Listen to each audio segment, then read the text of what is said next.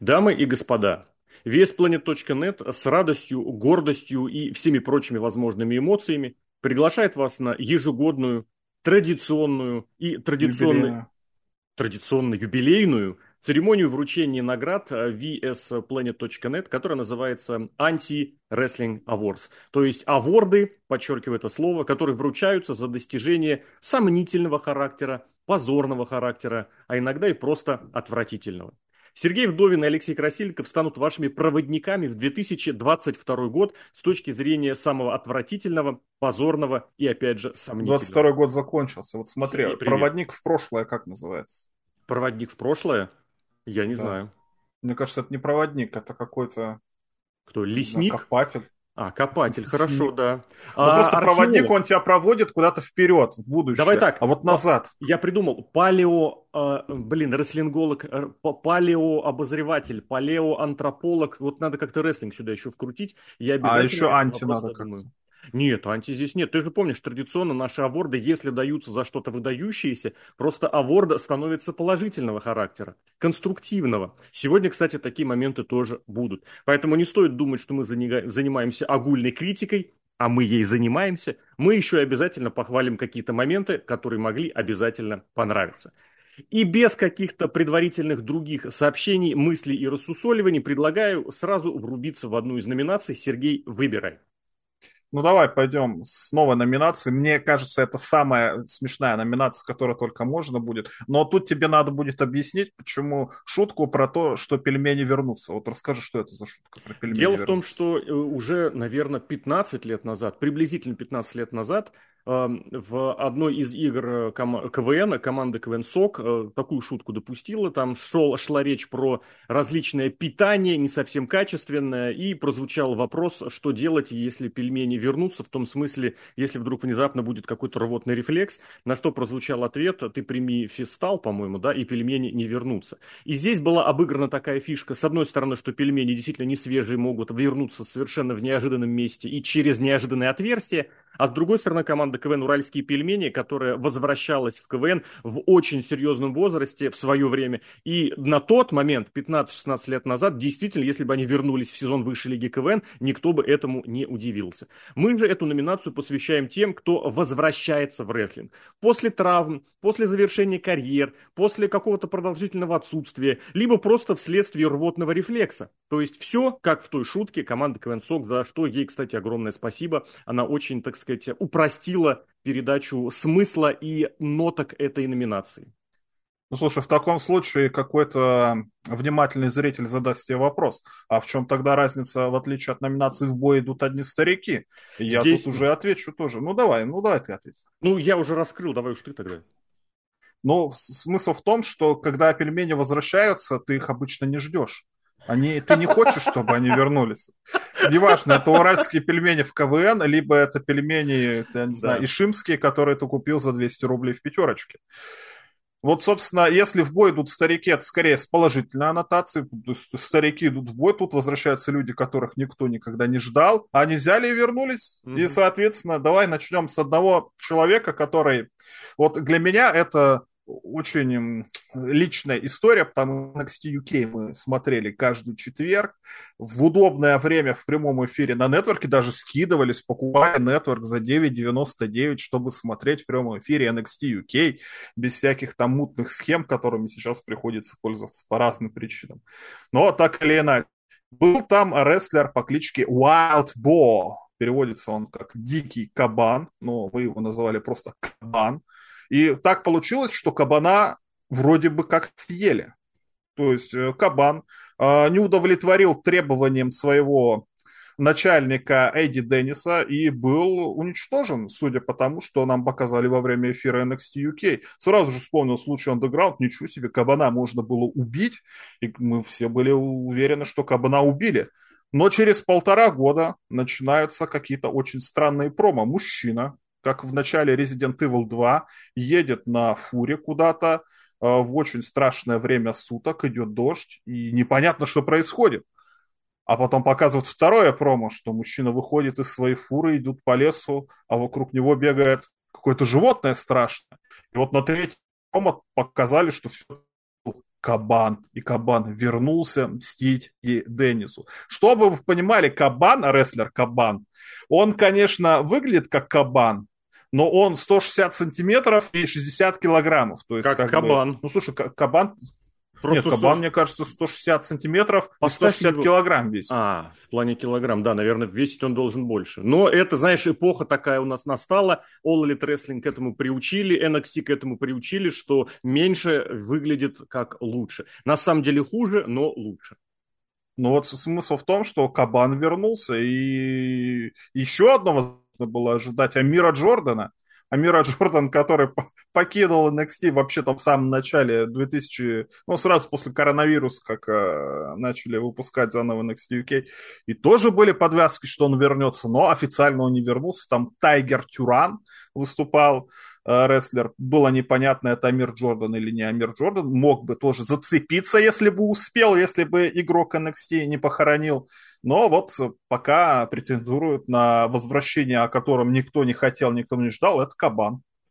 Вполне, да. Ну и тут, наверное, нужно добавить и отдельно подчеркнуть тот факт, что через сколько недель после возвращения Кабана все вообще сломалось в NXT. Да, там, там американцев привезли, и сразу все сломалось. Угу, Американцы да. виноваты, что не Кабан. Ну, я тогда со своей точки зрения хочу номинировать даже не то, чтобы одного рестлера, а целую группу рестлеров потому что сразу после того, как стало ясно, что новый креативный режим WWE будет устраивать свой креатив, ну, очевидно стало, что ключевой ноткой в этом креативе будет возвращение. Именно в русле того, в духе того э, смысла словосочетания, которое мы заявили в самом начале, рестлеры возвращались, которые никому не нужны, против чьего-то желания и против чьей-то воли. Я даже на сайте завел такую схемку, список всех тех, кого возвращали, начиная с SummerSlam SummerSlam. Список добился, достиг почти 30 отметок. Слава богу, не все из этих 29 это только тех, про кого мы знаем, вернулись на совсем, вернулись на постоянную работу и вернулись в основной, как бы, вот этот вот, ну, не ростер, не обязательно ростер, имеется в виду, что ты это замечаешь, возвращение, но суть в том, что 29 с лишним человек вернулись, и очень здорово, что сейчас мы записываем как раз подкаст с вручением авордов именно накануне Расселмании, просто потому что мы видим, что на Расселманию из всего этого огромного списка поедут, дай бог, если четверо человек. Более того, двое из них, Дакота Кай и Ио Sky, которые вернулись самыми первыми, но чисто технически они из WWE вроде как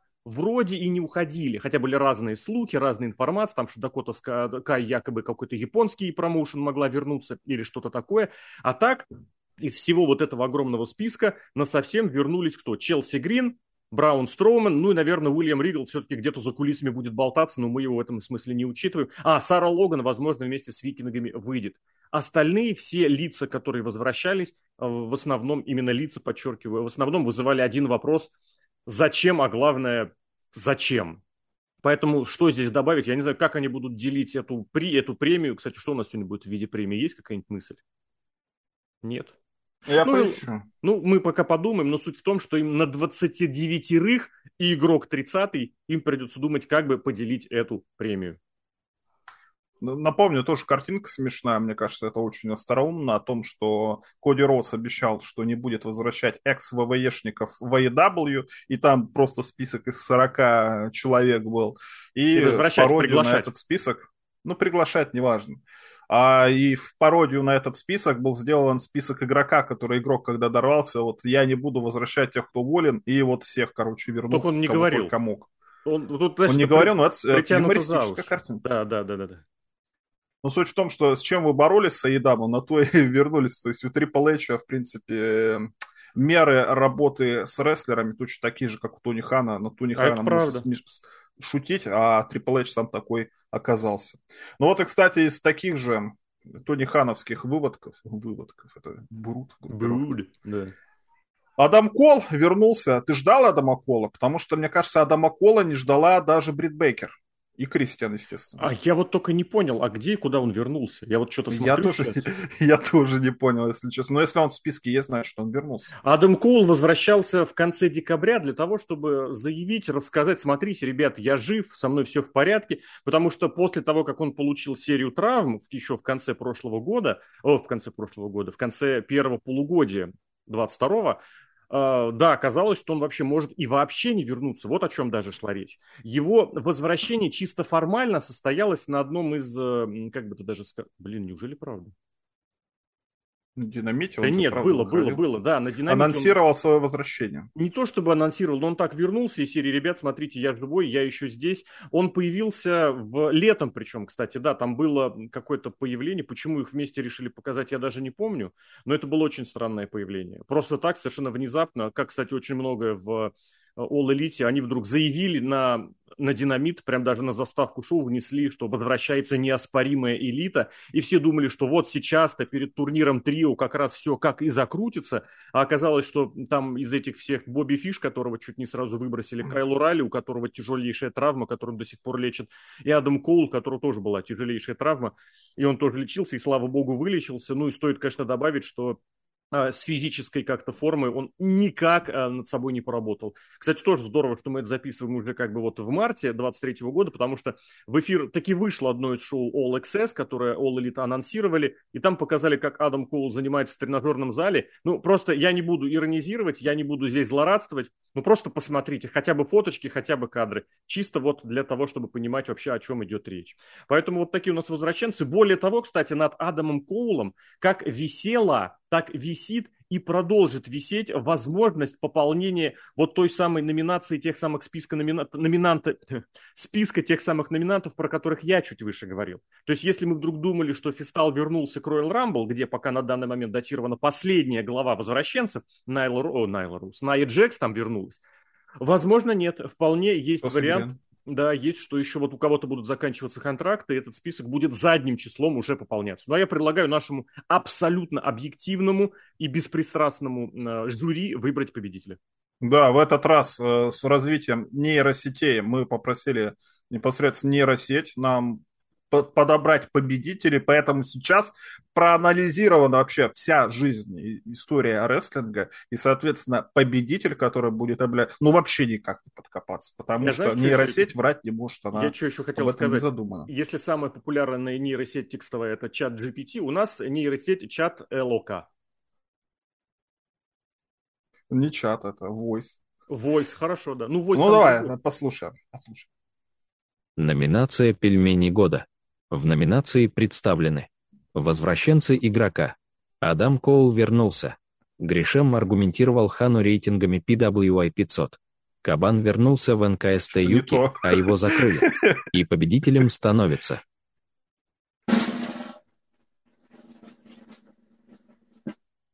Возвращенцы игрока. Логично. Тут кто-то залетел из другой номинации. Нейросеть я похвалил в первой же номинации. Да, это вот к разговору Как говорится, зареклась меня, говно не есть. Ничего На первой же куче и разговелась. Ничего лучше беспристрастного жюри с, так сказать, рукой, невидимой рукой рынка, ничего не бывает. Ну, тут, мне кажется, действительно нечего сказать. Если мы говорим про возвращение, ну, ребят, это вообще тренд, правда, на самом деле каким бы креативным ни был новый режим, он показал, что может скопировать скрипты конкурента и жить как-то на этом. Погнали в следующую номинацию. Ну как, слушай, звучит... Вот кто-нибудь вот э, включит случайно абсолютно, угу. к номинация «Пельмени года», вот он что подумает, Сам Самыч. А какая нам разница? Если он вдруг, а тут, если человек со стороны услышит номинацию Вайстинг Вай, что он подумает? Что там, группа Полис снова собралась или что? Или, Стин... Полис, или да, певец там, продал права на English in, in New York группе, я не знаю, там... Э, на песню Russians. Сейчас да, это вполне. Модно. Кстати, да-да-да, запретил ее или перепел ее, поэтому Вайстинг Вай, тут знаешь, что пельмени года ничем не хуже и ничем не лучше, правда, чем Вайстинг Вай. Ладно, следующую номинацию я бы хотел объявить, я немножечко э, в списке ее возьму повыше. Мне тоже новую номинацию хочется взять, номинацию номинацию «Стыдно за индустрию». Тоже немножечко, знаешь... Ну, что слово... бот уже все спалил.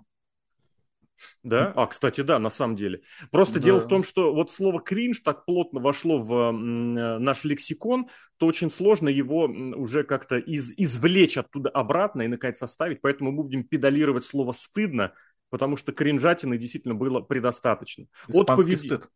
Ну, знаешь, слово, словосочетание «испанский стыд» я до сих пор не знаю, откуда взялось и кто его ввел, и на самом деле ли оно это означает. Это знаешь, как э, интернет-легенда утвердилась, и попробуй ее потом куда-нибудь... Я пока займусь, давай. Да, ну это, это правда, оно как-то утверждено, но на самом деле далеко не факт, что это было на самом деле именно так. Поэтому, в принципе, в принципе, я готов начать с того номинанта, которого нам только что нейросеть подсказала. Э, позорно опозорившись, именно позорно опозорившись. Это та самая ситуация, когда зашла речь о подписании контракта с Тони Ханом Джонатана Гришема. Подчеркиваю, с Тони Ханом, потому что далеко не факт, что он бы подключился к All Elite или к Ring of где, кстати, он был чемпионом, он был статусным рестлером в компании, которая в конечном счете, права на которую теперь принадлежат Тони Хану. И когда зашла речь о том вообще, какой, какой для этого рестлера нужен букинг, какой у него будет статус в компании.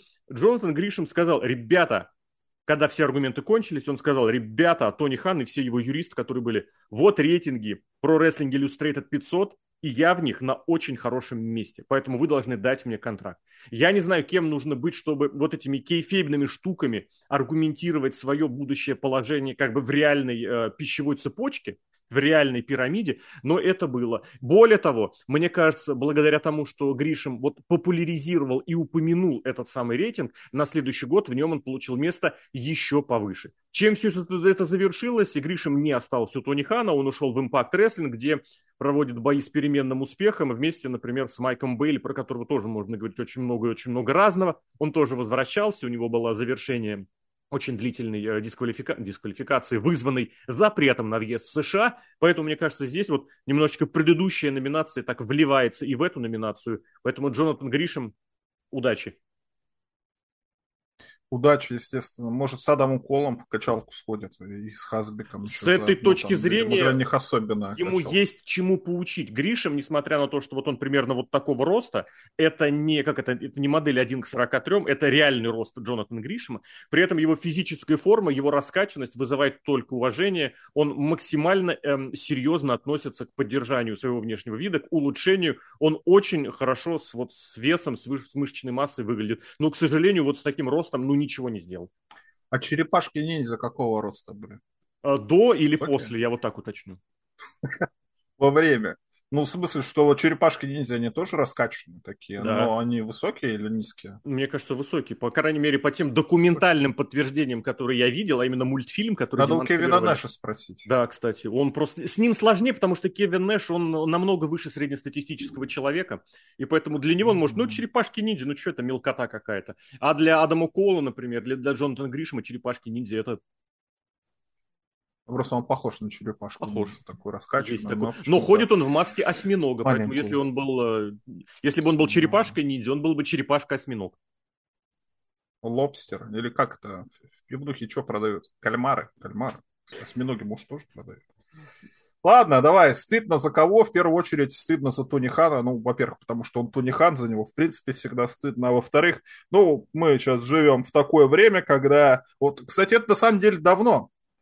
Ну, сразу скажу, Тони Хан почему-то обвинил э, твиттерскую армию ботов за то, что они не любят AEW и всячески его оскорбляют. Вот эта тема так-то она в дискурсе появилась давно, что боты, боты, не боты, там какие-то вот а, армия ботов пишет, что uh-huh. это. Вот я никогда вот не верил, потому что, ну, зачем какому-то человеку заниматься тем? Вот, вот бот это человек, во-первых, или не человек? Это, не человек. это, это то есть машина. Другое. Это и то, и другое. Либо люди, которых взяли на контракт, чтобы они под разными никнимами строчили комментарии нужного характера, либо действительно это какая-то программная штука, где создаются искусственно вот эти самые профили без какого-то содержания наполнения, которые будут примерно те же самые наборы комментариев выдавать автоматически.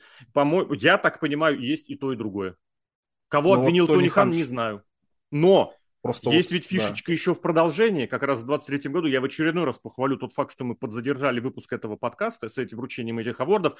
После того, как Тони Хан деби- анонсировал очередной дрим матч на своем шоу в лице Кенни Омеги и Ихо Дель Викинго, Uh, многие люди спросили, кто такой этот Ихо Дель Викинго, почему не показали ни видео, не объяснили вообще, кто это. На что Тони Хан ответил, что?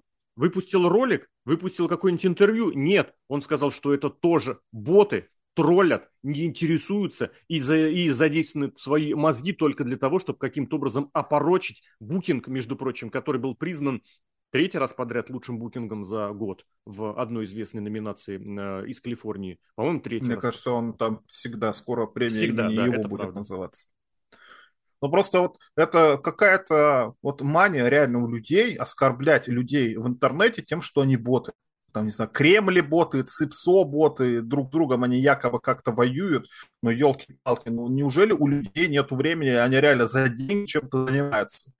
Скорее всего, люди действительно в этом... Вы не недооцениваете глупость людей. Люди, они очень странные все. Вы, если зайдете на свой городской портал какой-нибудь, я не знаю, где там в листе вы живете, elista.ru, и почитаете, если там есть открытая секция комментариев, где не надо регистрироваться, а просто комментариев, вы там таких, такие бездны просто раскроют с того человеческого разума о том, что, во-первых, человек зачем-то ну, ладно, прочитал, достал телефон, ну, наверное, с телефона сейчас еще начал строчить э, свой абсолютно важный комментарий. Ну, это не бот, это действительно живой человек. Не знаю, может, действительно там какие-то супер-пупер-мега мозги кем-то манипулируют, но Тони Хан, ну, кому в рестлинге ты, ты, ты нужен?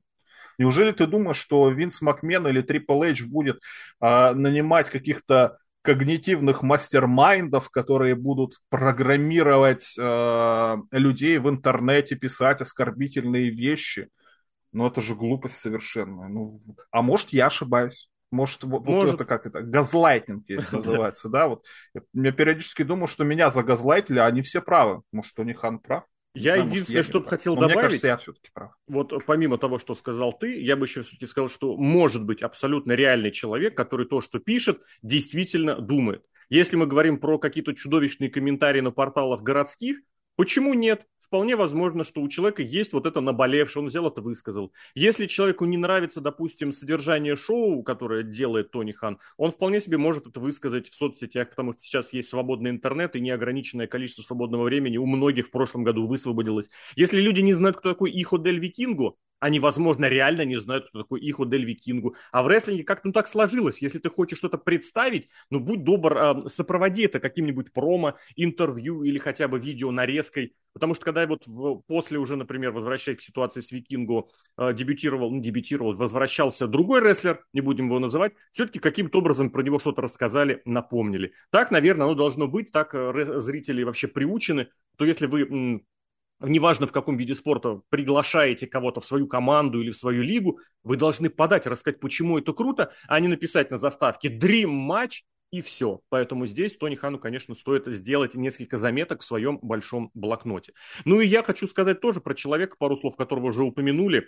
Кайл О'Райли, вот уж на самом деле действительно человек, который, за которого стало реально стыдно. Потому что, ну, ничем не примечательный рестлер визуально у него очень неплохой стиль, нетривиальный, это правда. У него есть несколько фишечек, которые прям кроме него никто не делает сейчас. Тоже есть, ну, например, вот он задействует спот с тем, что бьет стулом человека, тот уклоняется, он попадает по канатам и пружинит, сам себе по голове делает. Стив Остин этот спот сделал популярным 20 лишним лет назад, а Райли это порой очень неплохо делает сейчас. У него же есть очень прикольная фишечка, когда он такой, мол, получил, отхватил, потом поднимается, встает, и видно, что ничего не встает, он падает обратно, назад и между канатами вываливается всегда аккуратно, аккуратно, осторожно. есть у него сильные стороны, про которые можно говорить. Но есть и слабые стороны, с которыми ничего не сделать. Но он не умеет читать промо, он не умеет говорить, он не умеет запоминать текст, который нужно сказать. Тот факт, что никто сейчас не запоминает текст, все говорят, мы креативные и свободные, раз за разом показывает, как эта ситуация приводит к провалу. Так вот, Кайлу Райли в одном из эпизодов э, шоу Dynamite забыл свой текст, это было очевидно, после чего он не придумал ничего лучше, не спросил подсказки, не обратился к коллегам, не попросил какой-то... Эта кошка лезет возмущаться тоже э, Кайла Мурайли. Э, не, не попросил коллег наводящий вопрос задать, ни что-то еще в этом роде. Он просто сел на ринге, скрестив ноги, опустил голову и просидел так до конца сегмента. Если ты участвуешь в рестлинге, тем более в телевизионном, ты должен уметь вот то, что называется импровизировать, показывать ту самую свою креативную свободу. А если у тебя вот в такой... Как Марина Шафир. Чуть позже, не забегаем вперед. Мы ну, просто она в другой номинации да, будет, но а не забегаем. этого момента не будет. Но за, за этот момент, правда, тоже было стыдно. За, о, за многие моменты было стыдно. И в WWE, и в Impact, и в All Elite, и в ROH, и в Японии, и в Индии очень много где. Но вот Кайл Смотри, Марина Шафир, жена этого самого Родерика, Родерика Стронга. Стронга, за которого Родерик не стыдно, Стронг. потому что его не было нигде. И неизвестно, где он, он пропал, во-первых, да. Угу. Он, во-первых, пропал, его полгода уже нет. А во-вторых, он был в группировке Скала Морали. Да, да, да. Это так. И с Может, Адамом это Коулом, он на всех влияет так. С Заметь. Адамом Коулом. которого вы только что упоминали. Давай, что у нас с победителем? С победителем давай послушаем, что скажет робот. Номинация «Сыдно за индустрию года». В номинации представлены Тони Хан обвинил армию ботов. Кайл Орайли забыл текст и просто сел на ринге. Гришем аргументировал Хану рейтингами PV500. И победителем становится Тони Хан обвинил армию ботов. Ну, естественно, логично, наверное, точно. да. Тони Хан, кстати, у нас сколько раз лавировал от получения премии хоть какой-нибудь? Да, да. Нет, побе- побеждал. побеждал, получал. Вопрос в том, что он всегда казалось, что он вот будет каким-то совсем-совсем, прям вот совсем-совсем. А на деле потом его на повороте брали и обходили. Вот, Да. ладно. Погнали дальше, выбирай Спойлер, номинацию. Что еще в этом году? Ну, давай, мы, если по низам, давай уж по низам. Номинация, сколько, уже три года ей. Mortal Kombat года. Вот у нас была номинация GTA года. Внезапно появилась номинация Mortal Kombat года. И мне кажется, она очень хорошо прижилась, потому что моментов с Mortal Kombat там достаточно много получается. Давай начнем с женщины, которая тоже пропала. Правда, потом появилась и сказал, что нет, я это самое, я, я так больше не могу. Женщину зовут Сарай. И тут, я не знаю, Mortal Kombat, не Mortal Kombat, но суть в том, что когда она шла на ринг, ее показывали, как она выходит кулис, она идет в костюме казуальном, скажем, скажем так. Потом она достает какое-то колье, то ли кольцо, я уже не помню, к сожалению, какой-то предмет бижутерии она доставала и перевоплощалась в девочку из аниме.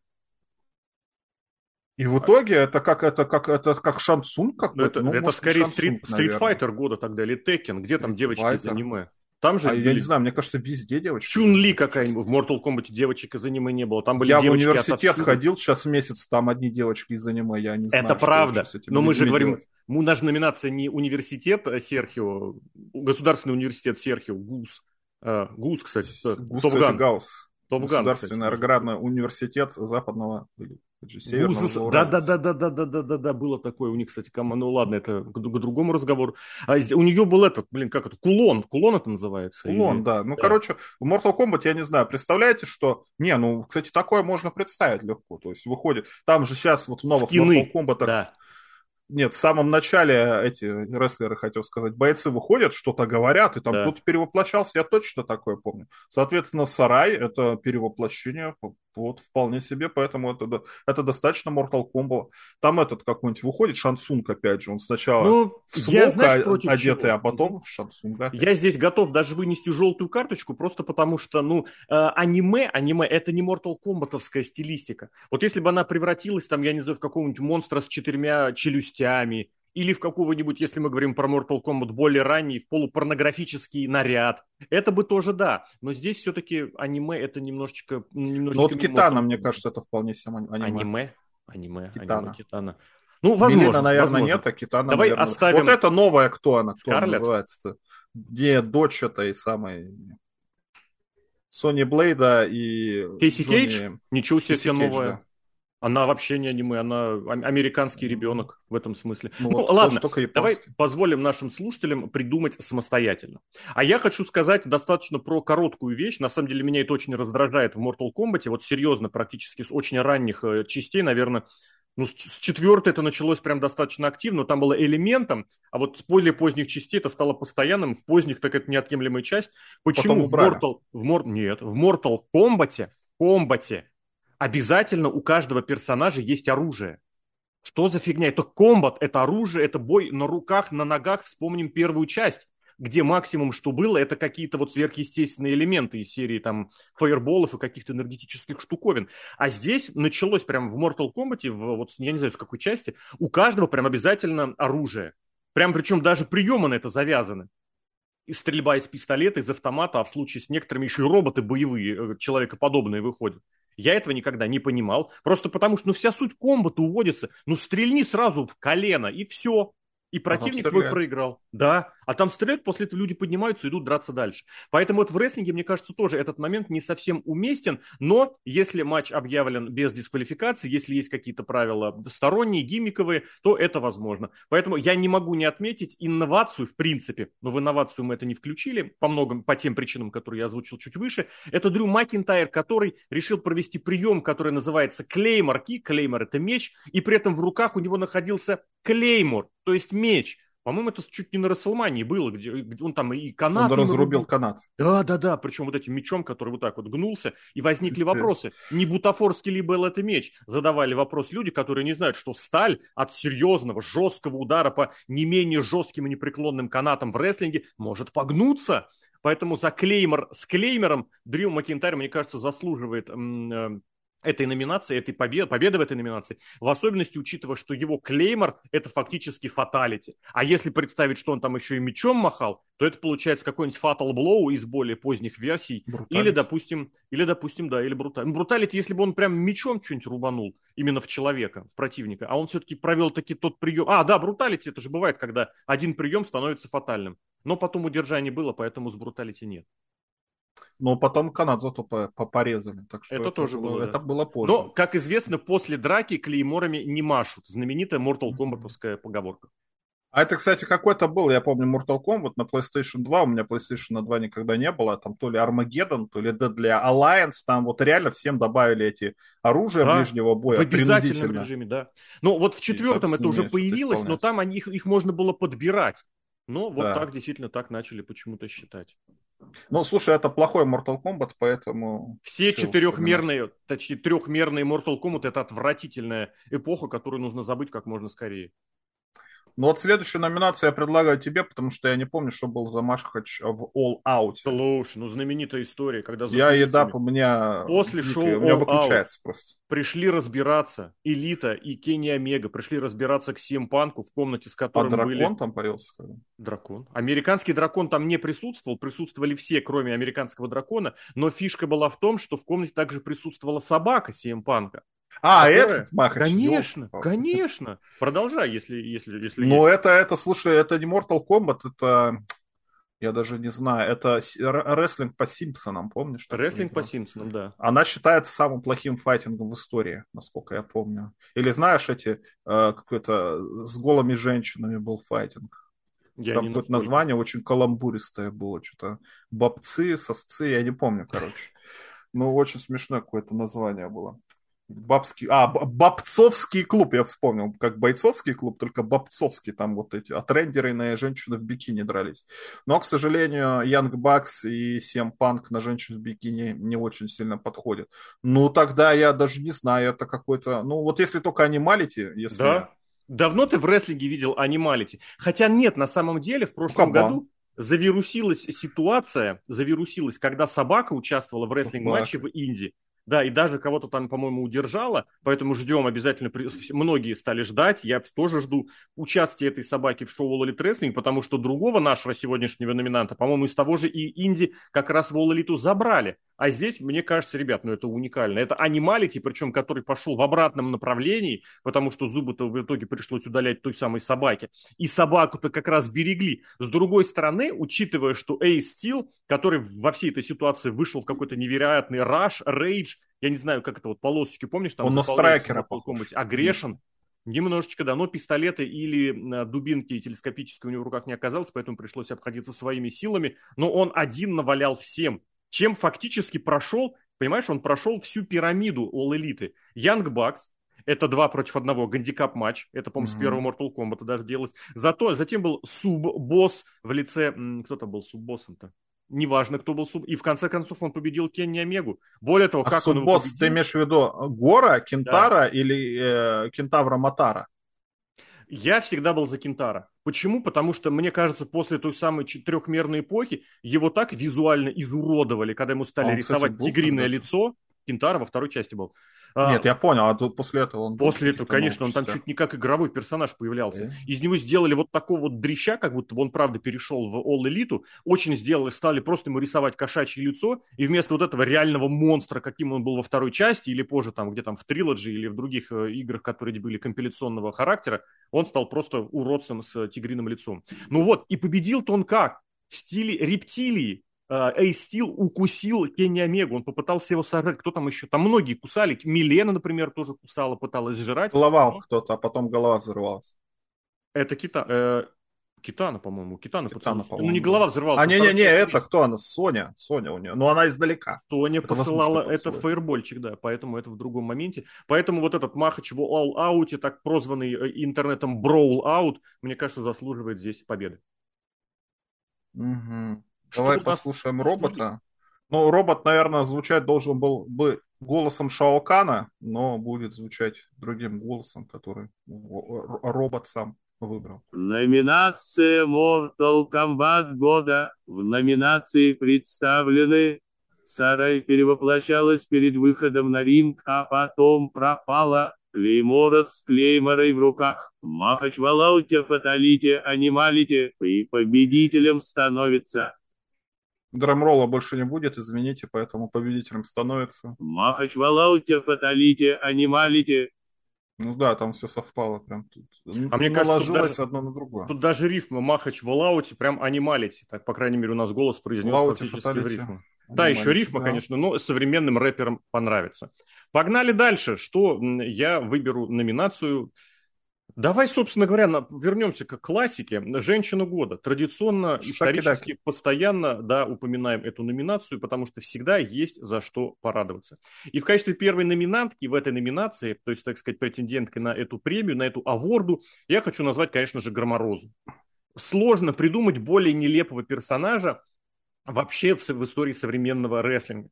Я изначально очень эм, иронично относился вообще к талантам и навыкам этого персонажа, этого рестлера, с, позволения сказать, просто потому что ну, в луче андеграунде вряд ли был кто-то хуже.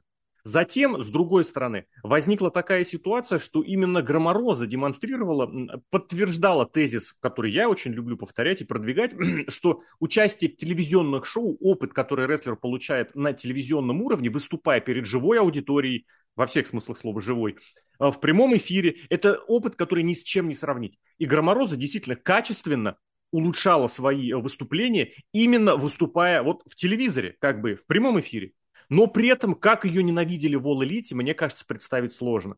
Она была чемпионкой и не получала никакого времени. Ее могли не выпустить вообще. А если выпускали на шоу, то буквально на 30 секунд. А если и больше, чем на 30 секунд, то в итоге ей не давали закончить ее промо, а включали ее музыку. Короче, много любопытных приключений было, но вершиной всего стала та ненависть, которую по отношению к Громорозе испытывала одна из главных действующих лиц All Elite, Брит Бейкер, и все ее приспешницы, подруги, в результате которых после одного из матчей Громороза, которая в этом матче неаккуратным приемом, она еще неаккуратная рестлерша, могла нанести травму своей противнице. В итоге испугалась она настолько, что побежала прятаться, а, опасаясь, что отхватит после матча от всех. И где бы она пряталась? Естественно, в туалете. Понятное дело, что в переводе... Лозете клозете. Ну, я хотел сказать, что в переводе с английского на русский слово bathroom может означать не только туалет, но еще и ванну. Поэтому, предположительно, может быть, она пряталась как раз в ванной комнате, садилась вот в саму ванну. Помнишь, как персонаж Уилла Смита в фильме э, «Я легенда» прятался от каких-то, э, от ночных этих всяких вещей? Или, например, как персонажи моего любимого, э, господи, смертельного оружия прятались от взрыва в чугунной ванне, они туда залетали, и взрыв там состоялся, но они вроде как выжили, хотя унитаз вынесло через окно. И вот она пряталась не то в туалете, не то в ванной, не то в самой ванне. Может быть, за бачком унитаза каким-то образом она пряталась. Но Громороза, который вот всем этим... А потом еще она получила предположительную травму, от которой лечится до сих пор, хотя комментировать ей это не мешает. И вообще есть большие сомнения, что у нее какая-то травма. Но она сама об этом рассказывает, поэтому никаких эм, как бы других сомнений быть здесь не должно. Но Громороза, мне кажется, очень достойно в этом плане представила данную номинацию в 2022 году. Но у меня два момента, чтобы добавить. Э, в э, Лучше Андеграунде она играла змею, а женские коллективы нередко называют змеиной ямой. Это правда. Там змеи все вокруг не, друг друга как-то делают. И раз уж она самоназванная змея, так она, наверное, понимает, как в этой самой змеиной яме действовать, но получилось так, как получилось. Видимо, другие змеи ее перезмеили. А раз из таких ты, подожди, мест... Извини, извини, раз уж ты напомнил про змею, я не могу не напомнить, что, э, господи, Громороза, когда она была Коброй Мун, была единственным персонажем в той серии, которую, э, чье выступление пришлось монтировать после монтажа. Мало того, что Лучи Underground готовили за несколько недель, а то и за несколько месяцев до эфира, там получилось у нее настолько плохо, что пришлось и переозвучивать, и, по-моему, даже подснимать что-то по новой пришлось. И то в итоге пришлось играть ракурсами мексиканские рестлерши, это, конечно, очень странная вещь, если даже вспомнить. Кстати, про мексиканских рестлерш я буквально через одну минуту скажу, а про эти самые места, где могла прятаться Громороза, есть еще такое название, мне очень понравилось, когда я его услышал в 14 лет, места общего пользования. Да, да. Но тут, получается, она попыталась быть... сделать место общего пользования местом персонального пользования, я бы даже сказал своим персональным, как это, хейвеном, как это по-русски. Это как есть экспро... экспроприация, только наоборот. Да. Приватизация, слушай, угу, да, смотри. Да. Отсылка к 90-м. Вот такая угу. вот приватизация в Америке в 2022 году случилась. Возвращаясь к, к мексиканским женщинам, вообще можно зайти же издалека. Вот кто такая женщина? Кто так. такая женщина? Та, кто себя, наверное, женщиной называет, ведет себя как женщина, выглядит как женщина, значит, она, наверное, женщина.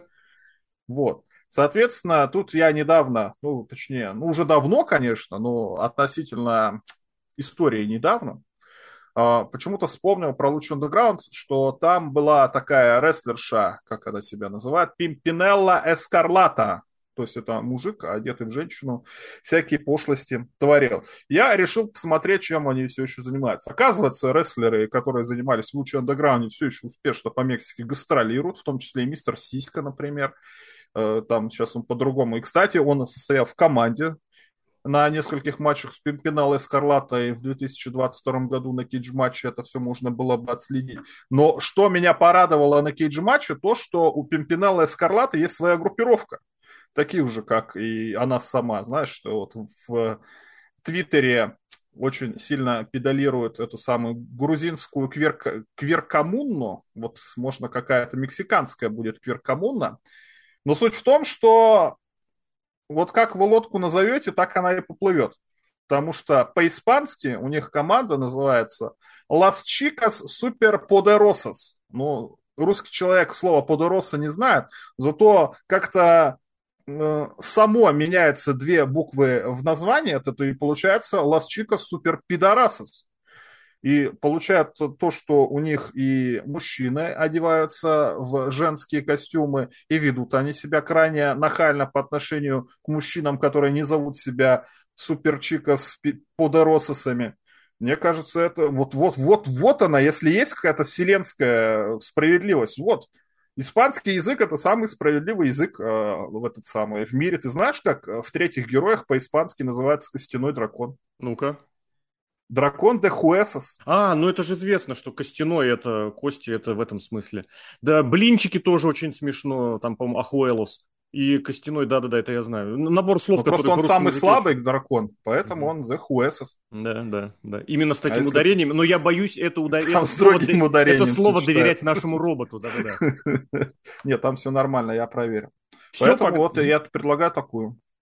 Погнали Нет, у нас дальше. еще одна девка. Э, естественно, участница. Ребят, ну кто еще более хорошо представлял женский рестлинг в 22 году. И вообще все мотивы относительно представительства женского пола и гендера, теперь нужно так говорить, да, э, в отношении рестлинга. Это, естественно, Саша Бэнкс которая ни в коем случае... Мерседес Моне. Мерседес Моне. Но это уже 23 год. это уже 23 да, да. да. Поэтому 22 год это все, конечно, ну, ребята.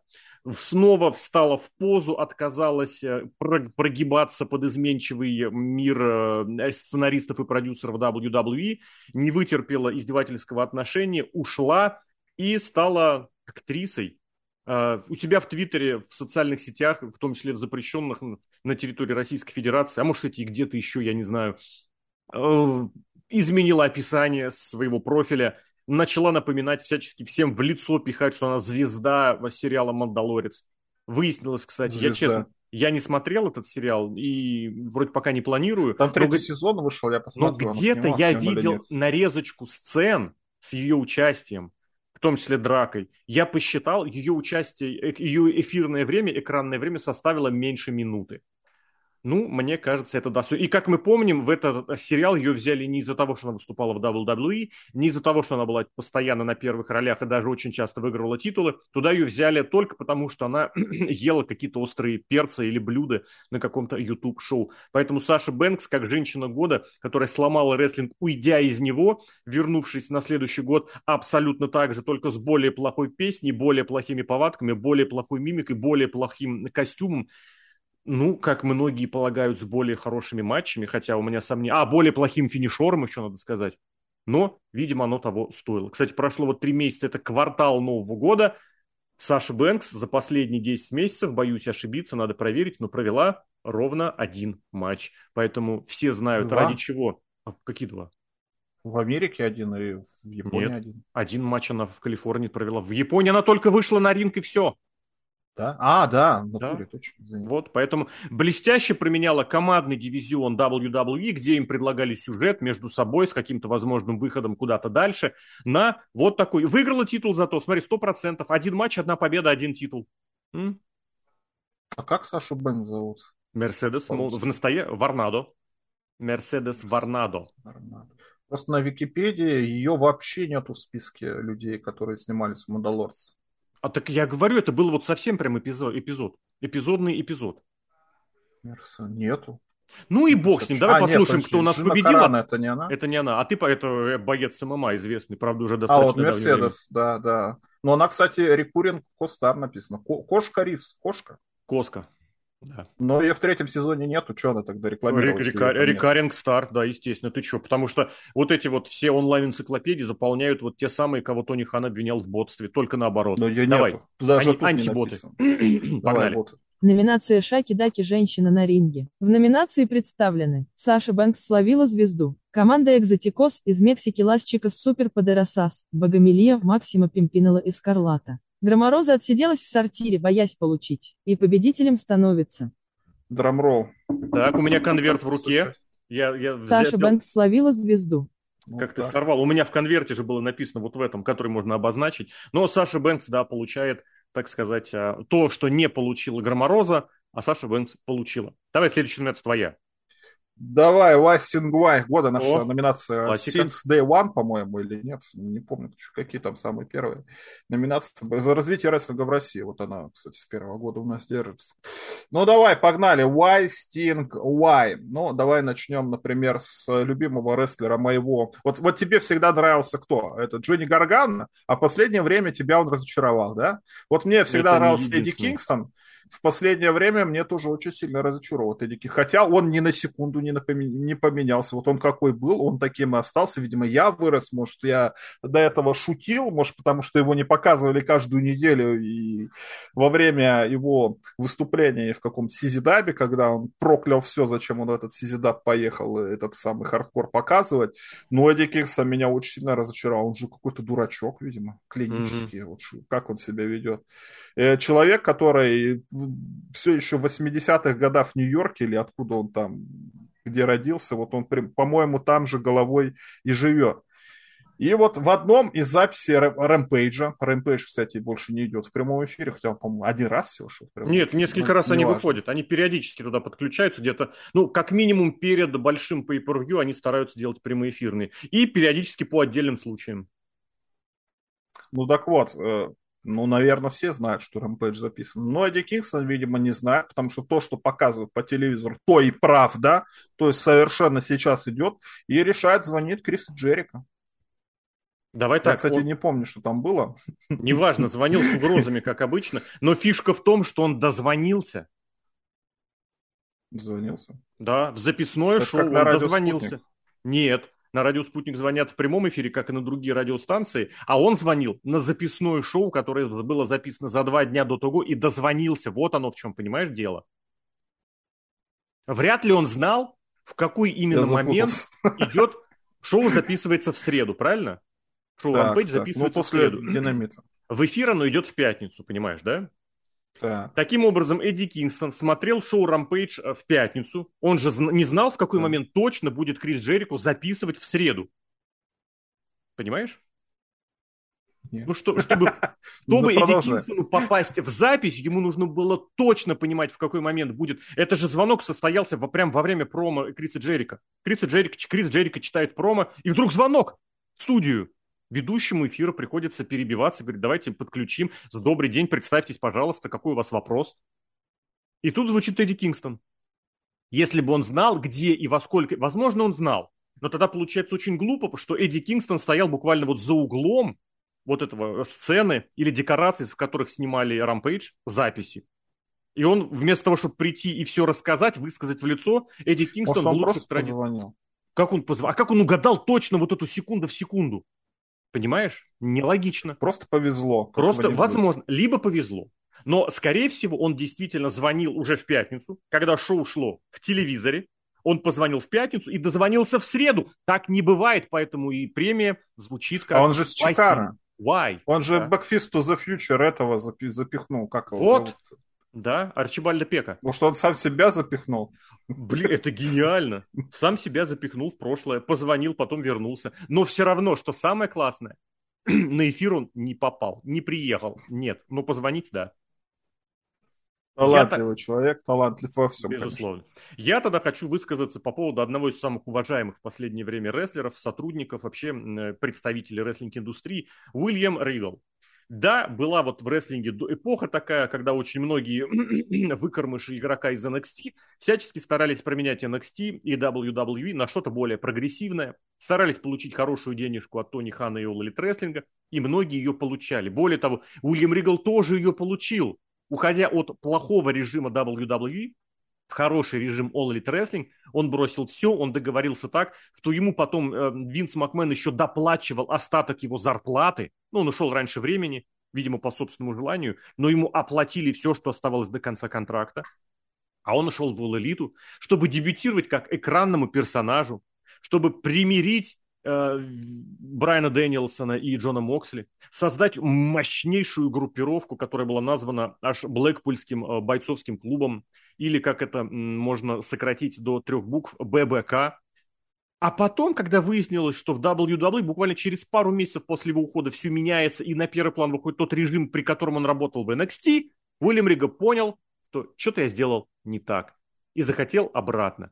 Но отпускали его уже куда более серьезно, куда более сложно. Ему запретили появляться вообще. Денег, естественно, ему не заплатили, но за кулисами в WWE он работает. Но при этом, после того, как он работал в NXT, как бы только приезжая вот по Флориде, да, там куда, в подготовительный центр или еще куда-то, теперь ему нужно мотаться по всей стране, что-то отсматривать, что-то кому-то советовать. Никто не понимает, чем он занимается, но ездить нужно. Деньги он получает от WWE, я уверен, неплохие. С титула он получил этого стартового очередного вице-президента. Но почему и зачем Уильям Ригл мотнулся туда, мотнулся сюда, вроде мозгом понимаешь, а на деле получился какой-то wasting why. Но у тебя не было такого в жизни, что ты увольнялся с работы, а потом через некоторое время туда возвращался? У меня было. Только другое дело, это было не из-за того, что вот я уйду на более хлебные хлеба, а потом я вернусь, потому что на прежних хлебах было более хлебно. Если, если так рассматривать ситуацию, то... Ну, может, не хлеба, может, потому что... Потому что ну, про AEW вы сами все знаете. Может быть, поэтому. А, правда, Возвращаясь в AEW. То же самое. Да, давай, давай, кстати, да. Еще один человек, который тоже под эффект пельменей попадал, правда, в другом смысле слова, в другом направлении. Не, ну его всегда так. радостно видеть, это не пельмени. Я согласен, да. Пельмени радостно, когда ты их первый раз видишь, а когда второй раз ты те же самые пельмени видишь, ты уже не так радуешься. Ну так а Джефф Харди а вот этого человека можно 10 раз видеть и всегда радуется. Ну он в TNA два раза уходил, Джефф Харди это лицо поколения. Два раза уходил да. в ТНА. Он, кстати, Возвращал... сейчас где? В, в, в наркологической лечебнице. Что-то он долго, кстати, в наркологическом. Ну, сколько нужно, столько. Он еще же в суде. Там хорошо лечат. Он же еще и в суде, у него сейчас продолжается этот процесс, Значит, за который ему грозит. Поэтому пусть он совсем разберется. Ну да, но когда Джефф Харди первый раз... А, при... Блин, а это же 2021 год был, когда он придумал матч с совершающимся рингом, блин. Это, конечно, было прекрасно. Но, видимо, он решил устроить этот самый возвращающийся ринг хотя бы у себя в голове, когда дебютировал в AEW. Когда он вышел спасать своего старшего брата Мэтта Харди. Мэтта Харди избивали жесточайшие, я не помню кто. Кто там, наверное, эти Зачем ты в детали Ой, лезешь, я не понимаю. Какой-нибудь. Его избивали, точка. Это важно, мне кажется. Но Тогда на самом нужно- деле это не важно. Нужно готовиться тогда к подкастам. Ну, ну не, не до такой же степени. Ты че? Именно. Джефф Харди почему-то понял, что главный-то в этой ситуации не его брат, который участвует в избиении в качестве жертвы, а он сам, поэтому он не спеша выходил на ринг, пританцовывая, а, отдавая пятюни зрителям, ну, не знаю, фотографировался. Это, кстати, похоже на какую-нибудь а, сценку из Монти Пайтона. Я вообще легко это увижу, когда кого-то там бьют, давай спасай меня, а то такой, да, какой-нибудь, да, там сфотографируют, за хлебом сходит еще по пути, еще что-нибудь сделают а брата так бьют и бьют. И вот этот юмористический коллаж мы могли наблюдать в прямом эфире в AEW. Ну, это чести, конечно, Джеффу Харди не делает, но, с другой стороны, в номинацию он попал. Вай Стинг Вай, причем, это же Стинг, в первую очередь, да? Вай, Стинг Вай. А Стинг с Джеффом Харди в очень хороших отношениях находится, особенно после 2011 года. Поэтому как ни, как никому, как не ему не смог сказать эти слова. Джефф Харди получить. Давай послушаем. Номинация Y. Sting. Y. В номинации представлены Эдди Кингстон звонит Джерику во время ремпейджа, записного. Регал смотал туда, потом смотал обратно. Джефф Харди дебютировал и танцевал, пока лупцевали Мэтта, и победителем становится. Доставай конверт. Я достаю конверт, и в нем Эдди написано... Кингстон звонит Джерику во время ремпейджа. Эдди Кингстон говорит. Серьезно? Но это же не... У меня написано другое. Ну, слушай, если робот так сказал, ну, ради бога. Ладно, да, мы Мы, вообще... мы- ожи- мы бы отдали Джеффу Харди, но... Нет, я бы отдал Эдди Кингстону, но я был не согласен с решением жюри, про которое я узнал, и если бы была возможность, я бы сделал серьезную ставку на победителя. На Оскар же говорят, можно ставить, я бы тоже сделал. Но вот видишь, всех обманули. Эдди Кингстон. Ну, допустим, ладно, пускай Эдди Кингстон, потому что я считаю, это куда более красивая история. Что дальше? Это я выбирал? Это ты выбирал? Давай, твоя очередь. Погнали тогда. Я Да. хочу, естественно, проговорить про деньги. Ребят, ну 200 О. тысяч – это сумма, которая волшебная в рестлинге. Без каких-то сомнений. Другое дело, что она может всегда варьироваться, потому что никогда нет никакой уверенности, в какой валюте эти 200 тысяч, вообще в деньгах ли это 200 тысяч, и за какой период это 200 тысяч. Таким образом, это может быть в разных объемах, более того, это не обязательно даже и деньги вообще, потому что первый номинант, который я хочу представить, это Миза, который, следуя всем современным и прогрессивным трендам, решил поучаствовать в, ну, можно сказать, финансовых операциях, но я бы это назвал в аферах, на криптобирже. Криптобиржи, как известно, рухнули, и Миз потерял на этом все. О чем он говорил в эфире э, телевизионных шоу Как WWE? Батиста? Нет, Батиста потерял в реальности, это все фуфло и никого не интересует. И он об этом рассказывал в интервью, кому там, GQ, по-моему, да? А Миз рассказывал об этом на шоу WWE. Там не врут, там только чистая правда. И поэтому история Миза, который про- про- протерял все деньги на криптобирже и в итоге был вынужден терпеть огромные э, неудачи и на рестлинг-ринге, этот заслуживает э, отдельной номинации. Более того, одним из последствий того, что он протерял все деньги, станет сюжет, в котором Мисс участвовал и про который мы говорим чуточку позже, который у нас присутствует в другой номинации. Да, действительно присутствует. А у нас когда-нибудь было такое, чтобы человек не заработал, а потерял 200 тысяч в год? Номинация как бы этого не запрещает, но, возможно, это уже начинается жонглирование правилами, как на Royal Rumble. Нет. Скоро сейчас у нас появится свой Кофи Кингстон, который в каждую номинацию пролезет. Мы жестко заявили номинацию как 200 тысяч года, и мы не, ограни... мы не придумываем дурацких правил. Есть 200 тысяч? Добрый вечер, добро пожаловать. Мы, правда, не знаем, сколько Мисс А потерял. нет 200 тысяч? Но я считаю, что Мисс потерял именно 200 тысяч, ну не биткоинов, конечно. Хотя пусть будут 200 тысяч биткоинов. Пусть Мисс был настолько До- дошкоина. прошарен и богат. ВВЕ Дошка. коины. Мисс-коины, да. Мискоина, кстати, тоже неплохо. Кстати, как говорится, иметь 200 тысяч и не иметь 200 тысяч – это 400 тысяч. Но я все-таки перейду к э, известному Это откуда он, кстати? Сиэтла, по-моему, с Вашингтона. Вашингтон. Подкастеру Брайану Альваресу. Да, потому что цифра 200 тысяч, вот, вот как ты вот не делай, но она, видимо, какая-то мистическая для рестлинга, потому что когда появляются деньги, почему-то обязательно сумма не 150 тысяч, не 250 тысяч, а ровно 200 тысяч вырисовывается. Ну, я Как считаю, помнишь, это мы Нас популяризовали. как-то выигрывал или не выигрывал? Ну, все же Ну, слушают, может быть, все кстати, же да. понимают, Но что зачем Фоменко на, на комментирование Расселмании 200 тысяч собирали? именно поэтому. Могли же 250 собрать. Они, кстати, не собрали, точнее, вроде даже собрали, но Фоменко записывать ничего не стал. Это мутная история. Но Брайан Альварес, когда шутил во время это самое, какой-то там Ask Me Anything или еще что-то в Твиттере, короче, он с кем-то разговаривал, говорит, что да, я вот на зарплате у Тони Хана состою, вы все абсолютно правы, вот он мне платит 200 тысяч в год. Вот как он мог понять, что 200 тысяч в год платит? Либо, либо мы оказались абсолютно правы, ему действительно платят 200 тысяч в год, значит, мы молодцы. И либо второй вариант, что Брайан Альварес слушает наши подкасты, значит, мы все равно молодцы, поэтому он использовал именно такую цифру в юмористических целях. Поэтому вот так вот все замкнулось, потому что вот, вот основная эта сила всех подкастов. Ни Дэйв Мельцер, ни Альварес, ни Стив Остин, кто там еще, у каждой собаки сейчас подкаст есть. Рестлинговые подкасты вот тут на вес планете, поэтому заходите, слушайте, что даже такие монстры радиоэфиров, посвященные рестлингу, слушают нас и воруют наши шутки. Относительно монстров. Хочется сказать, что рестлинг рожает таких персонажей, которые являются монстрами и в других областях. Рожает. Конечно же, в первую очередь это киноактеры. Мы про них уже говорили. Те успехи, которые ну, за последнее время добились, ну реально от этого никуда не уйти. Потому что действительно это первые лица кинематографии, кинематографии именно за последнее время. Ну это правда. Если ты говоришь кино, ты сразу же понимаешь, что речь пройдет про Сашу Бэнкс. Ну блин, от этого никуда не деться. Вот так и в другом... Батиста еще. Нет, Батиста вообще кому нужен со своими ролями в популярных фильмах и огромными заработками и интервью в GQ? Ты не надо вот это подтягивать здесь совершенно фуфло какого-то. Если мы говорим про способы изъятия денег у населения посредством публикации контента, назовем это так, то, естественно, мы видим, что Мэнди Роуз эту, это направление полностью, так сказать, закрыла собой. Не будем говорить, Оседлала. какими. Оседлала тоже. Я хотел закрыть какими-то частями тела, про которые тоже мы говорить не будем, но подкаст у нас про это был. Мэнди Роуз заработала больше, чем 200 тысяч. Она заработала миллион за один месяц, за декабрь. 200 тысяч фа- таким образом она зарабатывала за какие-то жалкие 6 дней.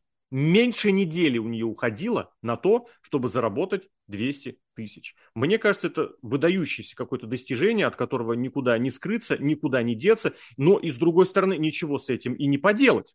Вот, и, соответственно, что здесь... Я, соответственно, кстати, обратил внимание, очень много говорил в подкастах в 2013 году, и теперь понимаю, что это какая-то связочка, от которой нужно избавляться. Ну, слово «связка». Что еще хочется сказать здесь про Мэнди Роуз? Я лично очень благодарен вот тому кейсу, который она предложила в том году с этими самыми порталами для Кейс. публикации контента. Это слово «соответственно» тебя не см- смущает, а слово «кейс» не Ну, смущает. просто у меня, соответственно, в 2013 году реально было в каждом предложении. Это просто отвратительно. А сейчас кейс. Кейс? Я сегодня говорил разве слово кейс? Нет, Сегодня нет, но но, в слово кейсе- такое непопулярное. Согласен. Но в этом кейсе э, Мэнди Роуз получила свой миллион за 2022 год, за декабрь месяц. И а я она рад- натурально в кейсе получила Money Конечно. Ей же агент, она не выиграла Money in the Bank. Ну, а кейс the могла бы. за ваши деньги, Но мы могла. тебе бы. любой да, кейс да, да, да, да. Ну, она выбрала более легкие деньги за более легкие, так сказать. э, Хотя нет, почему более легкие? Это более серьезные же изыскания. Это более, как это правильно сказать, более э, выматывающее, конечно же, событие. Так сфотографироваться, так э, быть представленной, чтобы за это заплатили вот эти самые деньги. Я Креативной бе- свободой надо Да, да, да. Я вернусь к тому кейсу, который, за который я и благодарен, что если раньше очень многие рестлеры любили щеголять такими фишками в общении с э, фанатами, мол, а сколько ты зарабатываешь, спрашивали рестлеры фанатов. Я вот получаю столько. И теперь всегда можно сказать, ты вот этим своим несчастным рестлингом заработал сколько? Мэнди Роуз заработала миллион за месяц и далеко не рестлингом. Поэтому Мэнди Роуз победит все вперед. Я не знаю, что она там постит сейчас. В рестлинге она набирала Да, очень удобно легкую и новую аудиторию. Как у нее сейчас есть, я не знаю, но с другой стороны мы обсуждаем реалий 22 года. А в 22 году Мэнди Роуз еще была рестлершей WWE, а то и Ну, чемпионкой кстати, в конце уже не была. В конце не была, да. Что во многом, наверное, прибавило ей э, аудитории, которая заплатила деньги общей суммой миллион долларов. Ну, Минус пожалели, из жалости просто закинули. Возможно. А фотографии, может, даже и не скачивали, не Вполне, смотрели. да, да. Давай послушаем. Давай. Номинация 200 тысяч года. В номинации представлены. Мэнди Роуз заработала 500 тысяч за неделю, миллион за месяц. Оливарис шутит про зарплату. Миз просрал деньги на криптобирже. И победителем становится. Это, кстати, Керриган из StarCraft, по-моему. Ну, Победителем становится, Мэнди Роуз заработала 500 тысяч за неделю, миллион за месяц. но все-таки Я- кто деньги зарабатывает, тут он да. не владеет. Я теперь, потому что да, у нас было, кто потерял деньги, кто гипотетически заработал деньги, кто реально заработал. Но я теперь думаю про Керригана Да. с StarCraft ом, блин. Ну, на, на первый не похож. А, первый я играл в оригинальную, я не люблю подборку. Второй, наверное. А во втором у меня была такая вот классическая. Неужели, правда, такой? Ну, ладно, возможно. Давай следующую номинацию вперед. Адовый матч года. Самый адовый матч. Матч, который кто-то же придумал и зачем-то же придумал. Провел. И провел же, да, кто-то же по- показал еще и по телевизору, возможно, в прямом эфире. Ну давай, я как специалист по NXT 2022 года могу вам рассказать про матч, который случился между, кстати, так или иначе, Мэнди Роуз. Мэнди Роуз в этом матче была заявлена. Ее оппоненткой была Альба Файр. Матч был на шоу, посвященном Хэллоуину. Попытались они сделать киноматч. Вот, кстати, вот это уже потерянное искусство киноматчей. Ведь, ведь были же матчи в наше время, которые можно было назвать киноматчами, когда что-то продюсировалось, когда что-то происходило интересное. Здесь у нас был хоррор, даже не знаю, не хоррор называется, слэшер. Есть такие фильмы, по-моему, есть такие фильмы. Слэшер категории Г, э, потому что Альба Файер говорит, ну, давайте, типа, у нас матч с тобой назначен титульный, давай приезжай ко мне. Зачем приезжать к ней? Говорит, ну, приезжай, будем драться на моих условиях. Ну, собственно, девчонки Toxic Attraction, у Мэнди Роуз еще две прихлебательницы были, поехали в этот самый дом, где живет якобы Альба Файр, и там началось. Всякие зомби начали бегать, скримеры, вот все, что вы в Хэллоуин можете представить, дурацкий фильм про Хэллоуин, вот там все это было. Но суть в том, что матч-то был назначен на крупное шоу, и, соответственно, матч был назначен по нормальным правилам. То есть он должен был закончен быть на ринге. Так вот, Мэнди, Ру- ой, Альба Файр победила Мэнди в своем доме, похитила ее с этого дома. Эти две подруги ее из Toxic Attraction остались в этом доме. И, соответственно, Альба Файр привезла Мэнди на ринг. И в прямом эфире начался рестлинг-матч. Уже после того, как они подрались а, в Доме ужасов. И в этом матче выиграл кто? Мэнди Роуз. Почему? Потому что на каком-то автобусе ее подружки из этого дома выбрались, приехали на ринг и помешали Альби Файер. Зачем вся вот эта вот вся вакханалия со странным домом для того, чтобы Альба Файер проиграла? Она, кстати, по-моему, все матчи на свете проиграла после того, как из Великобритании приехала в Америку. Ну, посмотрим еще, что будет. Но это такое позорище, я даже не знаю, как это все описать. Зачем все городить города, если все равно Альба Файр за 5 минут вас на ринге проигрывает? Зачем? Не знаю, нечего мне Зачем? здесь сказать, но я хочу отметить другой матч, э, который в, полный, в полном смысле слова стал адовым. Просто потому, что все началось еще до того, этот матч был заявлен. Это было лето, и это было в ходе традиционной акульей недели. Есть такая вот э, традиция на американском телевидении, вот неделя акул, там что-то призывают их защищать, призывают защищать их права, жизни и прочее. В All Elite Wrestling решили на этом хайпануть и устроили тематическое шоу с акулами. У них даже постер был такой Две водянистый, недели было. водой, нет, один, с водой, и акулы там плавали, на, тоже видно на задних планах. Но более того, почему две недели, ты сказал? Потому что это было одним из шоу двух недель Fighter Феста.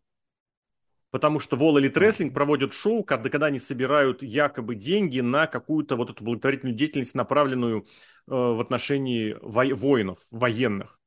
То есть был Fighter Fest, где мы поддерживаем военных, и Акулья неделя, где мы поддерживаем акул. И в main event поставили что? Естественно, матч смерти. Акул? Нет. Ну, акул, акул рестлинга, потому что ты же понимаешь, поставили такой. Э, матч, естественно, по правилам колючей проволоки, потому что где акулы, там сразу колючая проволока. Без вопросов. Колючая проволока везде назывался этот матч. Э, подчеркиваю слово «везде». Ну и, естественно, это был матч смерти. И по ходу этого матча в нем участвовали, естественно, самые большие акулы, которых только можно представить. Это Крис Джерико и Эдди Кингстон. И что? Над э, рингом поднимали, я настаиваю, водолазную клетку. Вот слово «shark cage» на русский язык все вот эти вот обозреватели, многие, к сожалению, комментаторы на сайте передают как акулья клетка. Это не акулья клетка. Это клетка, в которую садятся водолазы, чтобы спастись от акул. М? Смотреть посмотреть, посмотреть, спастись. Мне очень понравился мем, который появился в прошлом году. Ну, я его увидел в прошлом году. Кстати, примерно чуть позже после акульи недели. Там, значит, вот эти погружаются водолазы в клетки. Снаружи плавает достаточно большая акула, возможно, дорисованная. И такой текст из серии «Ребят, ну вы поймите, вам нужно выйти из зоны комфорта, иначе вы ну ничего не добьетесь». Мне очень понравилась эта картинка. Мне кажется, она во многом была номинирована, вот о, номинирована, объяснена вот этим всем. Для иронии даже Джастин Робертс, который объявлял этот матч, он был, э, был с микрофоном, который был обмотан колючей проволокой. Ну, хотя он там периодически разные штуки откалывает на своем анонсе, что не спасает его отвратительного комментария. Но здесь, ладно, здесь оно пошло.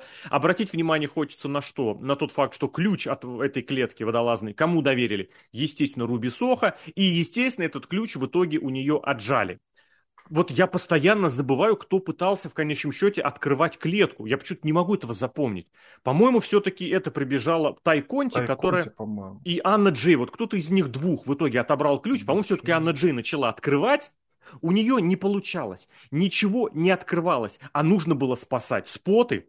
И поэтому те рестлеры, которые были помещены в водолазную клетку, начали из нее вылезать. Благо, Рестлеры в All Elite, а мы уже это помним, не отличаются большими габаритами, и, например, такие представители общества признательности Джерика, как Джефф Паркер и Дэниэль Гарси, они просто пролезли между, с, между прутьями. Почему они находились в клетке, из которой они могли вылезть в любую секунду, мне непонятно, но это сделали. Что касается более, так сказать, обильно плотного Мэтта Ли, или как он, а, Мэтт Минард, а тот Паркер, Анджела Паркер, да, Мэтт Минард и Джек Свегер я, кстати, не помню, как они вылезли, но я помню, что они пытались залезть наверх, либо через вершину, либо через э, большие отверстия, которые были сверху. Ну, они показали, что клетка на самом деле была чисто номинальной. Они поучаствовали в матче. В матче также поучаствовал Сэмми Гевара, который отсутствовал вообще на всех шоу, которые были перед этим в течение нескольких недель. Кто победил? Победил, естественно, Крис Джерика, потому что помогать эм, Эдди Кингсону ну, пытались его друзья, а его друзьями оказались э, представители того самого ББК, про который чуть выше шла речь. Артист прибежал тоже помогать своим невероятным оружием, которым являлись мечи в носке. И самая фишка была потом, когда Гевара и, и, господи, Гевара и Джерика пытались добить Эдди Кингс, но у них ничего не получалось. Эдди держал Джерика, Гевара пытался ударить стулом, тот промазал, этот промахнулся, в итоге был удар, был удар в пах, был удар мимо, Кингстон промазал бэкфистом, настолько промазал, что это вообще стыдобище какая-то, но в итоге все было хорошо, Эдди Кингстон всех победил, хотя матч он проиграл. Очень сложно описывать этот матч, который был поистине адовым, но я рекомендую его к просмотру, специально подсмотрю. Это эфир Dynamite за 20 июля 2022 года. Очень рекомендую посмотреть этот матч, который у нас номинирован на звание адового. Ну и третий, мне кажется, можно очень коротко объяснить. Я не знаю, зачем это, кстати, тот же самый NXT. Задача какая, видимо, стоит? Придумать новый матч. Что мы, зачем, во-первых, придумывать новый матч? Потому что, видимо, Wargames забрали в основной ростер, нам надо что-то, свое, прям NXT-шное и трушное. В итоге придумали Iron Survivor Series э, матч, не знаю, как он правильно называется, но суть в том, Iron что там Survivor. и рестлеры по очереди выходят, и удерживают, и в клетку запихивают, и вот все настолько прям сильно намешано, Клетку что... штрафников. А, да, а что происходит? Угу штрафников, да. И в итоге что к чему и зачем. И рестлеры-то выходят по очереди. То есть человек, который, по идее, выйдет в самом начале, имеет преимущество перед тем, кто выйдет в самом конце. Потому, потому что, что побеждает... 10 да, удержаний да. подряд. А выиграв Подряд нельзя. Выигрывает тот, у кого больше удержаний. Подряд нельзя, потому времени. что сразу после удержания удержанный отправляется в скамейку штрафников. поэтому там нужно подождать, хочешь, не хочешь. О, смотри, как они придумали. Да, но правила такие есть правила. Мы-то думали, что в TNA придумывали дурацкие правила 20 лет назад, но нет, в NXT всех нас перекреативили. Я хочу сказать хорошее, мне по этому матчу очень чуть не впервые понравилась Киана Джеймс, потому что мне казалось, это просто какой-то ноль без палочки, но в конечном счете мне она там визуально, ее зрелище, ее действия мне понравились. Робот, кстати, матч адовый. Робот у нас, по-моему, был озвучен самим дьяволом. Давай послушаем. Номинация «Самый адовый матч года». В номинации представлены колючая проволока Кингстона Джерико, Конти, Клетка, Сохо, Гевара, Дом ужасов Токсики против Альбы Файр, Iron Survivor. И победителем становится... Нету драмролла. И победителем Есть. становится колючая матч... проволока Кингстона Джерика, Канти, Клетка, Сохха, Гевара. знаешь, как это... Нравится пауза перед... Да-да-да, перед Сохом мне пауза очень нравится. Канти, клетка, Соха, Гевара. Ну, тут тоже, да, тут тоже будем вручать огромную, огромному количеству людей эту победу в этой номинации. А следующий я выбираю еще одну нашу традиционную, нашу классную, кла- классную классическую номинацию «Про в бой идут одни старики». Ты Подошел, уже... приз. Подошел? Что это? Рулет. Рулетка, классно. Рулет. Пусть они все ей обмотаются и залезут Русская. в ту самую водолазную клетку, чтобы могли потом из нее вылезти. Ты уже упоминал суд, я, правда, уже забыл, в, какой, в каком контексте. А, Джефф Харди, который в суде болтался в Камызякском. Но в прошлом году, в 22 году, ну, действительно, был же креативный креатив, когда в передаче... Я не знаю, как эта передача называется, но есть американская передача телевизионная с судом. Час суда, как это будет по-нашему называться, я не знаю. Вот эти вот знаменитые дела, которые рассматривают с максимально правдоподобными актерами в свое Сейчас время. радио спутник сидит. Пошел на повышение, а может на понижение, я не знаю. Но в прямом эфире он такие дела не разбирает.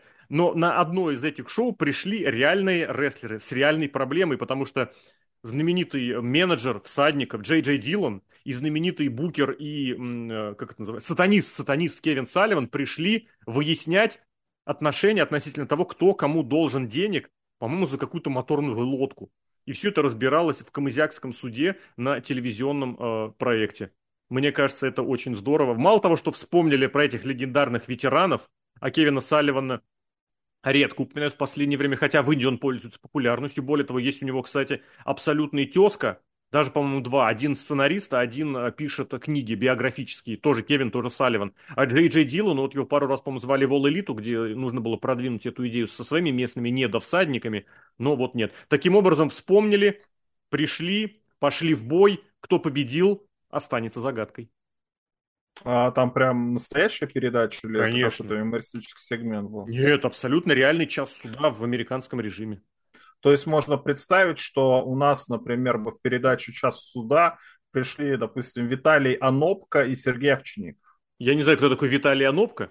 Виктор ты, видимо, имел в а виду. А Валерий но, муж, а Виктор? Ну пусть, я наставлю, что именно Виталий Анопка пришел, а именно кто? Работник... Потому что Виталий и Виктор Анопка придут. Виталий Анопка, сотрудник шиномонтажки на Новокузнецкой, и Сергей Овчинников, который пришел менять колесо. И они, да, абсолютно серьезно будут разбираться. Правда, ни к каким последствиям это не приведет, но в телевизоре их покажут. Нормально, наверное, передача, я посмотрел. Еще бы я посмотрел последний матч Рика Флера, потому что есть такое понятие, что последний матч Рика Флера, это был не последний матч Рика Флера, а последний матч Рика Флера будет, когда будет последний матч Рика Флера. Но у Рика Флера этих последних матчей было уже много, и в TNA он выступал, и с Халком Хоганом в Австралию гонял, и на Расселмане проиграл, между прочим, свою карьеру Шону Майклзу. И вот в 2022 году После коронавируса, когда снялись все в Америке ограничения, начались вот какие-то поползновения в плане того, что надо бы, наверное, собирать опять зрителей. Ну и как бы не собрать зрителей, как не на последний матч Рика Флера. Матч был командный, в команде с ним был его зять, натуральный, кстати, Андрадек, или как он в Айдабе еще выступает, нет, что я его не видел. Нет, он, он на контракте есть, но... уже. Как и многие, кстати. Там не видно ни Андрада, ни Мира, но денежку они получают, да. Нормально, в принципе, да, тогда. А состязался он против своего самого якобы страшного врага Джеффа Джаррета. И кто там еще был? Джей а, Литал. ну, действительно самый натуральный враг а, Джей Литал, который посмел его оскорбить во время эфира Impact Wrestling. В десятом Тогда году. еще шоу ТНА, Или в да. 11. Ну, это сегмент на века, на века. Если вы не смотрели, как Джей Литал пародирует Рика Флера, а Рик Флер доказывает, что он больше Рик Флер, чем Джей Литал. Очень смешно было. И вопросов-то, в принципе, да, не возникает. Один соперник, другой э, как-то тролль, третий это его тесть, поэтому они в команде выступают. Матч получился таким, как вы, наверное, ожидали. Блейд был, Блейд, без Блейда никуда. Э, Охотник за Но- вампирами ты имеешь в виду? Нет, Да. э, Блейд, в смысле Джон Моксли. Вот если ты знаешь, что такое Джон Моксли, ты знаешь, кто такой Блейд. И в итоге вы получили то, что получили. Но денег они заработали много, они же на pay все это про- продавали за бешеные абсолютно деньги. Ну, заработали денег. Ждем в следующем году еще один прощальный матч. Вторую, может, попытку, а может, и с первой попытки получится у Рика Флэра. Премию в бой идут одни старики, нашу забрать. И рулетку. Ну, я тогда третьего номинанта представлю. Просто какие еще старики могут действительно пойти в бой, чтобы за это хотелось заплатить максимальное количество денег? Естественно, воссоздание, возрождение самого, наверное, э, легендарного и самого денежного фьюда, при всем уважении ко всем, кто есть, кто существует, кто существовал и будет существовать, но противостояние Винса Макмена и Стива Остина из второй половины 90-х, из концовки 90-х годов, наверное, сложно было и сложно будет перебить вообще.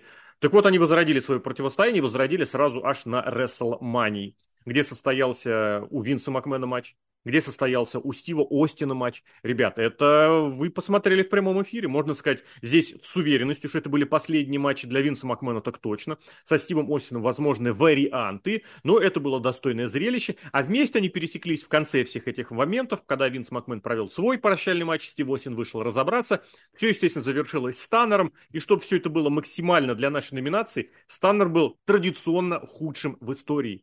Если вдруг кто-то питал какие-то иллюзии, то нет, Винс Макмен никогда не умел принимать Станнер. Хуже Винса Макмена никто и никогда Станнер не принимал. Я не знаю почему, но тут еще возраст дал свое сказать. Поэтому оно все завершилось очень весьма таким самым красивым станнером, ну, в- по некоторым версиям, одним из самых красивых э, из станнеров в исполнении э, Остина Остину, об этом, кстати, у нас тоже сегодня будет, и в исполнении э, Винса Макмена был самый худший станнер в истории. Таким образом, в бой старики пошли, из боя старики вышли, и, главное, прилично на этом заработали. Предлагаю э, Винс Макмен победил, премию. и в этом победил. оба, да, завершили Прикинь. свои последние э, появления на данный момент победы. Крайние. Крайние. Ну, Да-да-да. Давай послушаем, что там, какой у нас робот сегодня. Номинация в бой идут одни старики. В номинации представлены Винс и Остин на мании, Дилон и Салливан в Камызякском суде, последний матч Рика Флера, и победителем становится Ну, это, кстати, этот Итак? из э, Баркафта третьего, этот нежить, который призывает. Я понял, вот, но- Вот нежить призвал. Кого же призвал? Винс и Остин на мании. Логично, логично, да. И Победили давай здесь, все-таки. Рик, давай- Хотя Рик Флэр тоже победил. да, Дилан и Салливан тоже, кто-то из них кого-то победил, надо просто вспомнить. И давай отметим, что в данном случае вот эта победа, она была как и с точки зрения каких-то отвратительно плохих моментов, так и с точки зрения конструктивных, потому что что-что, а зрелище было приличное. Да, Я предлагаю продолжить темы Остинов, наверное, да? Давай, Austin. давай продолжим. Тоже наша классическая Austin штука. больше Ага. В прямом эфире никто вам пародировать больше не будет. Если вы там заплатите 200 тысяч локу белорусских рублей, он может быть согласен. Он, кстати, профессиональный актер. Прикинь, профессиональный актер бы нам как прочитал фразу. Да, да. А какой он, кстати? А он какую-то одну букву говорил, по-моему. Зато What? как бы эту самую букву он сказал. Вот он. говорит. Вот он кричал, по-моему, да. Ну, ладно, с Да, другой стороны, Исполнял Черри Лоллера. Далеко не факт, что это было бы профессионально сыграно, мы все прекрасно помним. Но, с другой стороны, нет, есть абсолютное убеждение, что это все будет, конечно же, на высочайшем уровне. Ну, а в целом, первые номинанты я уже немножечко представил. Остин, который проводит Станнер Остину. Ребят, ну это того стоило, конечно же, просто хотя бы ради этого каламбура. Ну и сам Станнер выдался с селлингом, который был одним из самых примечательных э, в истории. Поэтому я думаю, здесь особо продолжать нечего. Давай сразу к второму номинанту. А я, кстати, тут с тобой не соглашусь. Знаешь почему? Потому что Остин провел Станнер не Остину, а Теори. На тот момент он был просто Теори. А разве не позже Он не был случилось? тогда Остином теории. Я не помню, но я предлагаю считать так, поэтому никогда не выиграет. А потом стал обратно Остином теории. Мгм. Так что можно еще раз провести. Поэтому, ребята, если вы не выиграете в этот раз, то вы знаете почему. Давай, я, наверное, расскажу про Нет, своего был любимого рестлера, когда я нач... Википедия никогда Ну, значит, не врет. Википедия всегда врет. Ну, это была шутка. Крис Джерика, мой любимый рестлер, наверное, конца восьмого, начала девятого года. У него был хороший фьюд с Шоном Майклзом в тот момент, и тогда-то я Крис Джерика полюбил. Правда, потом очень сильно разлюбил, потому что Крис Джерика оказался очень странным человеком, и ад- дополнительное обоснование этому случилось в 2022 году, потому что ну, за счет чего раскрутился наш любимый журналист Дэйв Мельцер? За счет того, что у него всегда были острые, точные инсайды из э, крупных федераций. Из-за кулис. вот все так. же гадали, откуда? Да, все же гадали, откуда, откуда, почему вот так вот, вот, откуда у него знания? Он, наверное, со всеми хорошо дружит. Вот у него такая связь этих, как С Винсом «Игре Макменом престолов» у этого созванивается. Кастрата такая же связь. Нет, Винса Макмена он знает. Он- есть у него источник такой, зная Да-да-да-да-да. Винса Макмена, и все, значит, это сто процентов это источник.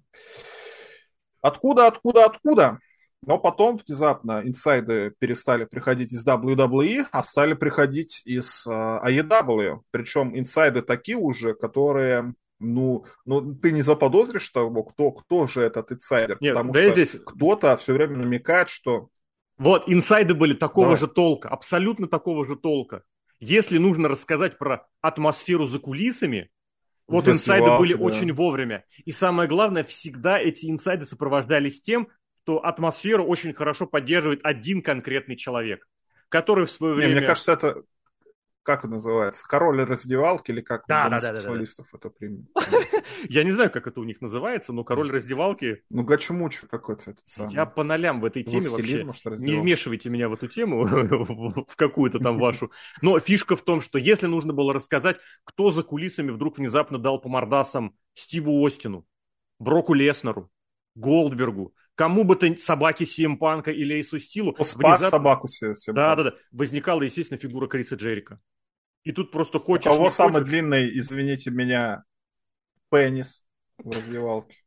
Этим, я, не- этим у них Брайан Дэнилсон, между прочим, кстати, занимается абсолютно серьезно, да. Это его любимая тема для разговоров, что, мягко говоря, Ой, а про на никто не вопрос. знает все еще. Видишь, Про Батисту 2023 год, а how long, how big is Батиста Дик, никто не знает все еще. Но суть в том, что... да, Может, вот Крису это- Джерику-то в Вот. Голливуд податься? Пора бы уже узнать, закрыт гешталь или Брайану Дэнилсону тогда, наверное. Обоим, да. Но суть в том, что есть, поснимал. э, если сопоставить два фа- факта, кто инсайдер Дэйва Мельцера, возможно, возможно, это все-таки Крис Джерика. Мгм, или нет? да. Да. думаешь?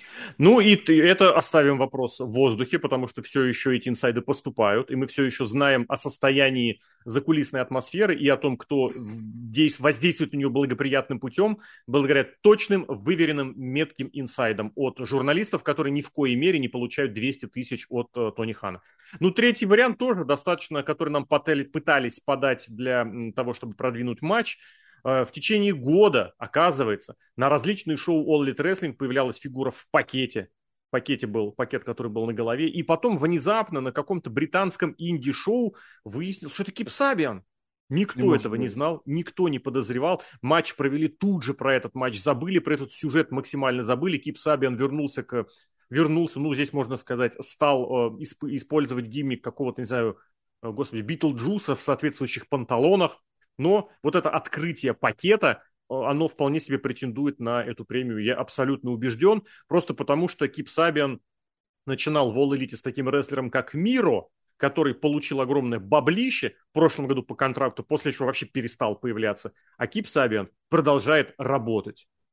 И получать Кип Сабиан эфирное в время. пакете. раз в месяц. Кип Сабиан в пакете, да. В- Пакет, А у естественно, них не... есть Ре- Рене пакет. Рене пакет, кстати, да. Поэтому здесь Может, очень... там вот это все совсем? Здесь, да, здесь это немножко для другой номинации, м, если Кип Сабиан в пакете, поэтому нужно уточнить, что в пакете... У нас раньше была номинация, Уточнение, да. а кто с кем спит года. Давно, кстати, не было. Видимо, Ну, у Кипа Сабиана там все в спать. порядке. Они с Пенелопой Форд обустроены, которая ради него бросила Джо и. Джанеллу. Поэтому тут все хорошо. Джо Давай, Джанелло, к кстати, победителям. Так, номинация It's Me Остин. А вот же она. Или где? А вот она. Давай послушаем. Номинации It's Me Остин. В номинации представлены Джерико Полица в инсайдах Мельцера, Остин Станнер Остину, Кипсабен в пакете, и победителем становится Так, Это араб из Варкрафта, по-моему. Победитель становится Джерико Полица в инсайдах Мельцера, Мельцера. Как мне очень это нравится, все Француз. фамилии не точно, абсолютно все, но Остин он произносит с уважением, потому что знает. Ну, Ну, не в принципе. В принципе, а, ну, а, а Мельцер, Са- Сабин, Мельцер, Сабин, ну, сказал. француз. Да, француз. э, Дэви В пакете Мельцер. нормально сказал. Да, в пакете, слава богу. Погнали дальше. Что у нас там? На словах-то Лев Толстой, Отличная а номинация. на деле да. слив года. Хорошая номинация. Давай я начну издалека, потому что это опять NXT UK, это опять то, с чего началось падение этого промоушена, когда приехали туда американцы, а конкретно туда приехал Дамиан Кэмп. Тогда Дамиан Дэймон. Кэмп он был Дэймон. даже не членом группы. Не путай с Дамианом Пристом, Демон Дэймон. Кемп. Дамиан, это разные люди. Но роботу уже ты это не докажешь, если что. Ну, робот только Он что сказал Мельцер, поэтому... Ну да, с другой стороны, справедливо. Приехали, еще тогда не был членом группировки Diamond Mine, был просто какой-то непонятный чувачок, такой борцуха, крупный достаточно, и с кем он будет дружить, естественно, с группировкой Галус, потому что они тоже такие все крупные ребята. Но знаешь, как ирландцы вообще знакомятся с людьми? Или кто они? Ирландцы, по-моему, да, ирландцы. Как они знакомятся Я с бы людьми? сказал, так же, как и шотландцы. русские. Гал- идут галлы. с ними выпивать. Я бы сказал, что Галлус, а не Галла. Пусть будут просто галлы. Как галлы знакомятся с людьми? Это как это, кстати? Кто они называются? Астерикс и Обеликс. Астерикс и Бе- Обеликс, они тоже галлы. Да. Вот. Они идут с ними выпивать, и, соответственно, позвал э, Вольфганг выпивать пиво вместе с Дамином Кемпом. Демоном. И так получилось, что, видимо, не привыкший был к тому, сколько выпивает обычный простой гал, и после второй бутылки или там бокалы, наверное, он уже по- поплыл очень сильно. Был очень смешной юмористический сюжет о том, что вот они бухали вместе, и все, и Даймонд Кэмп очень сильно напился. Вот у тебя была такая ситуация, когда ты шел с кем-то пить, а твой со- собутыльник очень быстро напивается? Нет. Очень неловкая ситуация, Давай так, ты собутыльник, который человека, а считает человека себя как бы крутым, нет. считает себя очень вот этим крутым в этом деле, а оказывается, что ничего подобного. Да, да, потому что он не, не гал, он всего лишь с Америки приехал, непонятно, какой-то молодой парень, кстати, реально молодой, там сколько там, 20, чуть больше 20 лет. И в итоге у них на следующий день случился матч, и Даймонд Кэмп очень сильно болел с похмелья. И это в матче Мгм. тоже показались. Поэтому, ребята, если вы едете в Великобританию, вы там не это самое, не устраивайте, что вы там можете всех на свете перепить. Знайте берега, и тогда не будете в такой неловкой ситуации, как Деймон Кэмп. Я тогда расскажу про нашего любимого персонажа Тони Хана, который мало того, что обвинял армию ботов, так еще и всячески продвигает идею через своих журналистов, которым он не платит 200 тысяч, и через свою армию твиттерских ботов, которых, безусловно, не существует, а все не настоящие люди, о том, что вот он максимально уважает своих сотрудников и никого из них никогда не уволит. Правда, в конечном счете все это привело к тому, что внезапно пришлось обосновывать э, такой факт, как наличие пятимесячных контрактов, ну, потому что вот Лео Раш, например, Бац, был в феврале, по-моему, 22 года уволен. И сразу стали говорить, у него просто контракт был рассчитан на 5 месяцев. Со временем начали появляться и другие такие странные случаи, когда рестлеры уходили. Вроде бы всем давали по 3 года контракты, а тут вдруг внезапно бац, меньше, бац, что-то другое. Поэтому вот эти обещания, что, мол, у меня все будет по-другому, а на деле все было ровно так же, как и в других конторах, Тони Хану приносит номинацию и в этой, в этом аворде. Ну и третий номинант, можно даже просто без комментариев. Вы, если кто не смотрел прямой эфирный стрим по поводу прогнозов на Расселманию, какую реакцию вызывает два слова у Алексея. Первое слово Брей, а второе слово Уайт. Но в 2022 году все было, конечно, понятно, но тогда еще не сильно было понятно. Была какая-то надежда еще теплилась, что все-таки, может быть, они же наняли целого вице-президента и супер-пупер-продюсера, который сделает специально сюжет для Брэя Уайта хороший. И были какие-то загадки с этим кроликом. Возможно, э, я готов даже поверить в то, что кролик был из ниоткуда, а потом уже как-то это надо было делать, и уже потом привязали туда Брэя Уайта, и потом все только испортилось. Но все равно Брэй Уайт вернулся в 2022 году и уничтожил вообще, оставил за собой выжженную землю. Довел до ручки сначала Элэй Найта, потом довел до ручки Бобби Лэшли и, соответственно, Брока Леснера. Брока Леснера. Брок Лестер пошел на крайние меры, да, это уже 2023 год, конечно, mm-hmm. но все равно пошел на крайние меры, чтобы никак не связываться с Брэем Уайтом, потому что соображает. Но, видимо, LA Knight парень ну, как-то не знаком был, или просто настолько он зацепился за то, чтобы достаться в WWE, может, ему, правда, к стенке подставили, дуло пистолета приставили и сказали, ты либо с Брэем Уайтом делать сюжет, либо мы тебя убиваем. Брок Леснер, естественно, бы сказал, лучше убивайте. Бобби Лэшли тоже сказал, лучше а, убивайте. Мне кажется, его вот убили. Не знал. Брока Леснера убили, просто ничего не произошло. Я думаю, Брок Леснер такой человек. Ничего. Убили, но ничего не произошло. Да? Это же Брок Леснер. Это уже Mortal Kombat какой-то. Да, был. да, да, да. Ну, пришел вот этот, не знаю, сценарист Леснер. Букер, который сказал, все, либо убиваем, либо, либо Брей Уайт. Леснер сказал, хорошо, стреляйте. В него выстрелили из базуки, естественно, ничего не произошло. Брок Леснер ушел, этим пришлось сделать э, сюжет с Бобби Лэшли. Но Бобби Лэшли просто, он ничего не сказал, он просто строго посмотрел, и сценаристы поняли, что, ребят, давай-ка мы Брэй Уайта лучше уберем. И Бобби Лэшли тоже освободился и теперь будет номинирован. Мы еще не посмотрели этот смакдаун, но теперь он будет участвовать аж в самом целом батл рояле памяти гиганта Андре. Кто победил? Давай послушаем, кто представлен. Освежим. Номинация на словах-то Лев Толстой, а на деле Слив года. В номинации представлены Уайт и Кролик. Хан обещал не увольнять, а сам уволил. Домянкин пошел пить пиво с Галлупсом но быстро налокался. И победителем становится... Победителем становится... Кто у нас победитель? Уайт и кролик. Ну, а с другой стороны, кто еще? Уайт и кролик. Что? Кто угу. еще там может вообще это... Вот это олицетворение вообще. Можно это имени Брайя Уайта на следующий раз сделать, номинацию, потому что вот кто, кто, кто уж на словах Лев Толстой и кто на деле это самый простой Брэй Уайт. Дожимаем дальше, быренько. Следующая Мне... номинация. Давай, GTA-шная номинация, наша классическая, наша стандартная и тоже там любимая. И я бы хотел начать с сюжета, который на Ро провели, где э, Миз, который, как мы помним, профукал кучу денег на криптобирже, внезапно стал э, мишенью для какого-то сталкера, для человека, которого преследовал, похищал, а потом ничего не делал, в итоге все выяснилось, что вылилось в то, что это сюжет какой-то непонятный, невнятный, и Миз якобы нанимал человека, чтобы тот на него нападал. Привело это к возвращению Джонни Гаргана в какие-то активные круги. Декстер Люмис в итоге от очень интересного персонажа меньше, чем за месяц опустился в какие-то в непонятные днищенские глубины.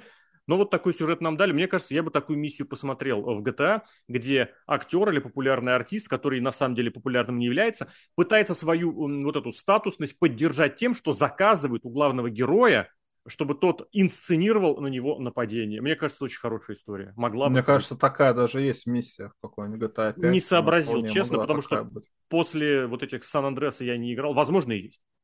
У GTA 4 точно нет, а вот GTA 5 может... Там же этот Лазло, диджей, он mm-hmm. как персонаж, там, как селебрити фигурирует. Кстати, может, она и есть. В таком случае достаточно, да, можно представить, что это будет победитель. Но я представлю своего личного врага. Это э, мужчина на этом самом, на, как это называется, мопед, не мопед, скутер, наверное. Скутер. Пить с собой, который мне э, испортил жизнь во время того, как я проходил GTA Vice City с рандомайзером. Я не знаю почему, но почему-то все время был там пить с собой, постоянно в меня врезался и делал всякие разные вещи со мной. Можете посмотреть нарезку, если спросите у Данила Уланова, очень вежливо, он вам скинет, наверное, или на Ютубе можно Или зайдете к нему на Ютуб, да. это самое. Но Но это было, конечно, очень страшно и очень странно, почему перед собой-то так меня не взлюбил. Но в 2022 году, видимо, кто-то посмотрел этот стрим и подумал, какой бы мне гиммик сделать? Вот какой гиммик? Кто самый опасный человек на свете? Ну, естественно, перед собой, который так себя вел. И, соответственно, мы увидели гиммик этого, как он правильно называется, пиццайола, как-то так это называется. Вот, да, он крутил очень сильно тестом и настолько всем понравился, что даже его пригласили в AEW на целое одно шоу. На два. И Кстати, все, за неделю, на неделе... Никому не интересен. Перед, нет, на неделе перед Расселманией ко мне на работе подошла тамошняя сотрудница, которая к рестлингу никакого отношения не имеет, но знает, что я им интересуюсь, и сказала, а я вот видела такой вирусный ролик, где в рестлинге был э, пиццайола, человек, который приготовляет пиццу. Я сказал, да, добрый вечер, это был август прошлого года. Этого человека пригласили на национальное телевидение, и ему там наваляли. Но вирусно, да, все очень дело прогремело очень хорошо. Ну и я здесь тоже третьего номинанта хотел бы представить посмотреть вообще, что такое GTA. Одно из фирменных фишек – это наибольшее повышающееся количество различных э, подвижных как это, средств, которыми можно управлять. И вот здесь абсолютно точно была такая миссия, как раз в Сан-Андреасе, где нужно было, вооружившись, ну не погрузчиком, как назвать, танком, с танком, трактором с э, ковшом, спихивать людей, находившихся в биотуалетах, в яму. Здесь Брок да, Леснер до этого, естественно, не дошел, но этим самым ковшом он приподнял ринг настолько на Саммерслэме, что Роман Рейнс после этого скатился вниз, и для того, чтобы одержать победу, ему пришлось потребовать помощи от своих родственников, братьев Уса, которые потом в итоге таки помогли ему победить. Но вот присутствие этого трактора, на котором Брок Леснер сначала выехал на арену, а потом воспользовался им, мне кажется, это уверенная номинация. А кто Не, победил? Ну, кстати, этот погрузчик-то он еще был в этом э, ну, тоже в Сан-Андреасе, там что-то какая-то первая миссия, там в порту надо было что-то грузить, но конкретно трактор, чтобы еще ковш вот так поднимался для видеоигр, Нет, тогда там был другой погрузчик. Там был абсолютно. именно подъемщик-погрузчик, там, где вооружение нужно было у армии стырить, и там ящики грузил в Да, да, да, все правильно. Но это именно погрузчик, а здесь был ну, Я, например, когда в GTA трактор, увидел трактор, который поднимается ковш, вот вообще просто невероятно. Что нам скажет робот? Номинация GTA года. В номинации представлены Леснар на Саммерславе, Пиццабой в Инди-рестлинге, Лумис украл Миза прямо на Ро, и победителем становится... Победителем становится... Пиццабой в Инди-рестлинге. Ну, видишь, если даже сотрудницы Радио Спутник знают, кто такой Пиццабой в инди-рестлинге, возможно, возможно, когда-то они узнают, что такое GTA. Да, да, да. Погнали следующую номинацию. Погнали дальше. Я бы хотел поговорить про инновацию. Все-таки мы понимаем, что живем в такую эпоху, когда нужно максимально двигаться вперед, а, повышать эффективность, эффектность и все прочие вообще показатели повышать. Поэтому любой инновационный момент в рестлинге заслуживает нашего внимания. В особенности такой, как я все-таки настаиваю. Значит, в прошлом году, по-моему, перед Расселманией один из независимых промоушенов, эм, по-моему, как раз тот самый Control Your Narrative, тот самый, в смысле нашумевший, про него тоже можно говорить, но мы его упомянули именно в этом смысле, предложил зрителям такую вещь, как rent room. То есть можно было прийти, заплатить определенную сумму денег за то, чтобы оказаться на две минуты в комнате с любым рестлером или сотрудником этого промоушена и высказать ему все, что угодно. Только высказать. Насчет физического воздействия я не знаю, но вот эта фишечка прийти, наорать, естественно, за определенные деньги на кого угодно, мне кажется, это офигенная номина... Э, инновация, которая, к сожалению, в народ не пошла, но мне кажется, для WWE, для All Elite Wrestling есть к чему стремиться, потому что, мне кажется, это действительно привлечет новую аудиторию, которая получит новую возможность реализовать себя и получить новый контент на шоу рестлинга. На кого орать-то? На Брайа Уайта? На кого угодно. Ну, а мы и так поорем. На Винса Макмена можно поорать? А не обязательно орать, можно высказать все, что угодно. Я уверен, что если кто-то закажет Винса Макмена, во-первых, там сумма будет огромная, а во-вторых, ему будут благодарить, бла... высказывать благодарность, кланяться в ножки и жать руку.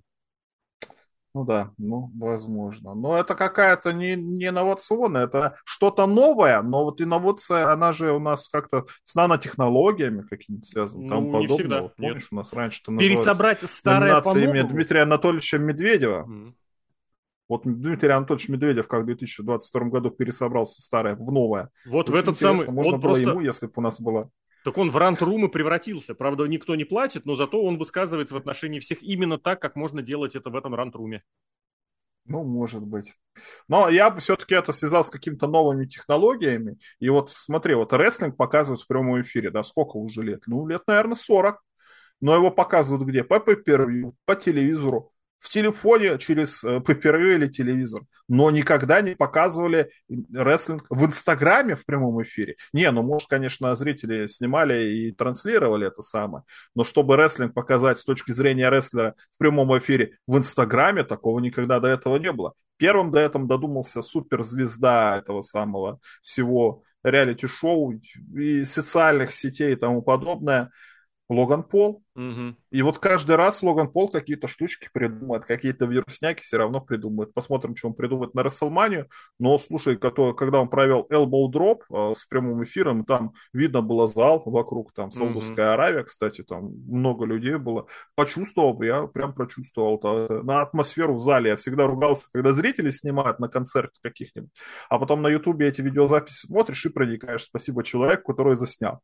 Правда, может, выкладывать только один из ста, и находится один из ста. Но, тем не менее, Логана Пола найти было легко, и вот мог почувствовать, каково это лететь э, с третьего угла, с третьего каната, с угла ринга на стол комментаторов. Прикольно было. О чем хочу рассказать я. Мне в свое время понравилась такая инновация в инди-рестлинге, когда на, на турниры смерти, на ультра-хардкор начали выносить так называемые софткорные матчи. То есть, по сути, все то же самое, только вместо там гвоздей, стекол, люстр, ламп, там использовались такие повседневные бытовые предметы. Ну вот в первую очередь, конечно, себя хорошо зарекомендовали детальки Лего которые причиняли боль не хуже, чем э, стекло. Более того, каждый, кто хоть раз наступил на детальку Лего ногой без тапка, понимает, что это вполне себе конкурент э, тем самым ударом, не знаю, чем угодно по чему угодно.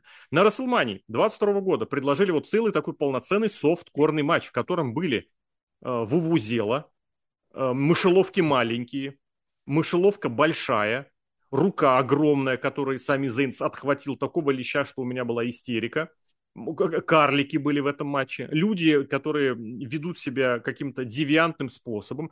В общем, полноценный матч для о, господи, как его зовут, этого актера, артиста? Я Джонни, Джонни Ноксвилл. Джонни Ноксвилл против Сами Зейна представили, с одной стороны, ультра-хардкор, а с другой стороны, это был софткор. Это было ново, это было креативно, это было стильно, можно и модно и молодежно. И в конечном счете очень хорошо продвинуло что одного, что другого. А для Сами Зейн так это вообще было, мне кажется, зрелище жизни, если бы не последующий сюжет с Бладлайном, с кровной связью. Поэтому... Это Сами лучший Зейн, матч на шоу был, если что. Зрелище с точки зрения зрелищности однозначно.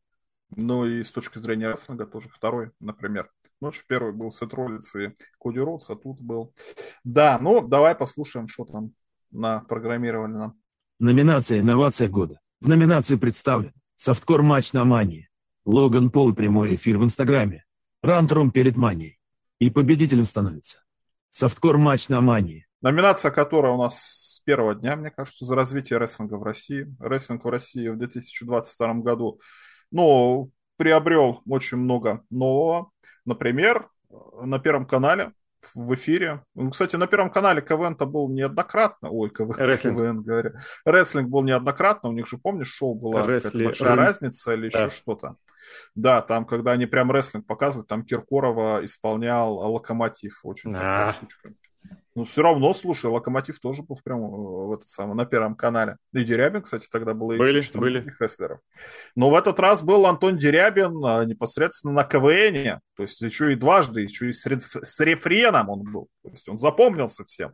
И показал, какие рестлеры все чмошники, как они ничем не занимаются, что лучше бы он, чем там у него там мама занимается паркуром, а папа брейкдансом. То есть вещи из 90-х, которые нахрен кому не нужны. Но мне было обидно, с одной одной стороны. А с другой стороны, смотрите, Антон Дерябин на многомиллионную аудиторию показал, что он умеет неплохо шутить. Мне кажется, это и плюс, и минус. Мне понравилось, вот да, не, очень не понравилось, что было вот это как-то рестлеры, ничего не знают, им не больно, там все постановочно, им все нужно. Значит, фуфло какое-то собачье, реально из 60-х годов люди представили. А с другой стороны, ну было же это, да, что вроде как вы к этому рестлеру не относитесь, а и сплэш он провел, и этого он лупанул, и бросочек он тоже провел, это, по крайней мере, в первом выпуске было, и как-то оно было хорошо. То есть, с одной стороны, показали и силу, и слабость, ну, вот этих позиций, которые за рестлинг агитируют. Мне кажется, это было удачно. Во второй раз было больше стеба. А, в конце концов, Дерябин танцевал танцевать-то заставил на фронта команды КВН «Красный лис». Вот, поэтому здесь было тоже очень удачно, на мой взгляд. Во второй раз, ну, там просто Валдис Пельша, блин, нужно было его каким-то образом продвинуть. Кувалдис. Кувалдис. Ну, Валдис Пель, кстати, из, из ведущих прошлогоднего КВН мне понравился больше всего, но это сторонняя вещь. Участие Антона Дерябина в КВН, это было круто. Участвовали в других и блогерских, и телевизионных проектах, по пацанки там тоже были с рестлерами. А, да. Вот, поэтому там было всего предостаточно. Ну, а я здесь буду краток. Слушайте, ну, давайте будем честны.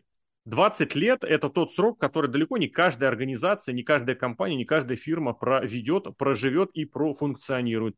А НФР профункционировал. Да, можно критиковать, можно говорить, что где-то застопорились, где-то не было роста, где-то что-то еще, но свою марку держат. Если говорить про рестлинг, Контент там всегда на уровне, хороший, достойный, абсолютно не хуже, как вот если сравнивать с какими-то американскими, европейскими, японскими аналогами. И никогда я там перед этим не преклонялся. Рестлеры российские вполне себе, и те, кто выступают в НФР не из России, прекрасно совершенно не затерялись бы, не теряются и не потеряются, я уверен, на фоне никаких нигдешних вот этих всяких э, инди или глори инди компаний. Поэтому искренне поздравлял, поздравлю и поздравляю еще раз с юбилеем НФР 20-летним, с запозданием, ну не с запозданием, я тогда поздравлял, но еще раз через несколько месяцев желаю, чтобы все дальше продолжалось не менее эффективно и, как, а желательно более эффективно, и как минимум с новым притоком новых лиц, новых людей и удачным вовлечением всех тех, кто уже выступает многие годы. Вот, а, например, Иван Маркс ездил в Таиланд. Не просто так отдохнуть, а еще и выступить. Мне кажется, очень здорово. Да, правильно сделал. Ну и, кстати, надо тоже отдать должное, то, что в России показали с хорошим продакшеном в прямом эфире шоу рестлинга да, по ОККО, да, то да, есть да, ты мог посмотреть и даже, даже бесплатно, не по системе по первую, а бесплатно ты это мог посмотреть. Это на самом деле очень много для простого зрителя, особенно для того, кто в Москву на каждое шоу не имеет возможности ездить на рестлинг. Ну и, как ни странно, третий у нас номинант тоже из НФР, потому что времена настали сложные, импортозамещение – это главное слово 2022 года, можно назвать в каких-то отраслях, и то же самое в рестлинге случилось, потому что у нас до этого кто были? Какие-то непонятные названия, что там девчонки, Харви Райда, что это вообще такое? Это ненормально, кто там еще? Пайпер Свит, ну вы по-русски говорить умеете или не умеете? Парни тоже молодцы. Какой нафиг Ронни Кримсон? Ну, ты бы, не знаю, сказал бы Ярослав Кузнецов какой-нибудь или еще что-то. Ярослав, кстати, потому что он с Ярославля. Ярославля, да-да-да. не, помню. Или, или кто. Вот, вот нормальный Ярослав. Антон Дерябин. Вообще никаких вопросов. Владимир Кулаков. Владимир Кулаков. Иван Серж Марков. Салливан. Что это вообще такое? Какой Серж? Что? Ну, лопатка там... Двоякая здесь, ситуация. Давай так, импортозамещение вышло на новый виток на новый уровень, потому что мы от, отрекаем все иностранное, и у нас э, из новичков, которые в 2022 году начали выступать э, в НФР. Например, есть мой любимый новый рестлер Эдуард Дискотеков. Ну, мне кажется, это прекрасно вообще.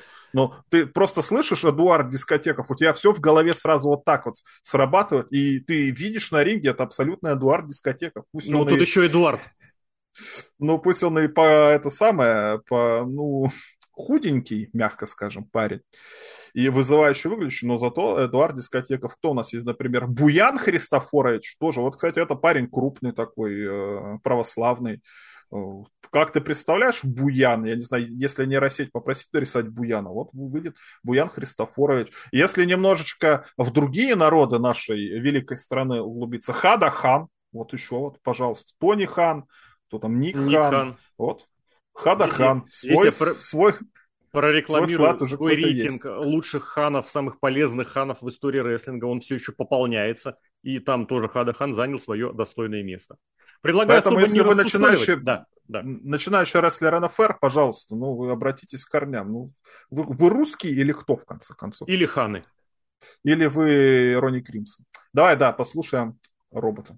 Номинация за развитие рестлинга в России. В номинации представлены НФР и его юбилей, Деребин и Вышка КВН, новички Эдуард Дискотеков, Хадахан и Буян Христофорович. И победителем становятся новички Эдуард Дискотеков, Хадахан и Буян Христофорович.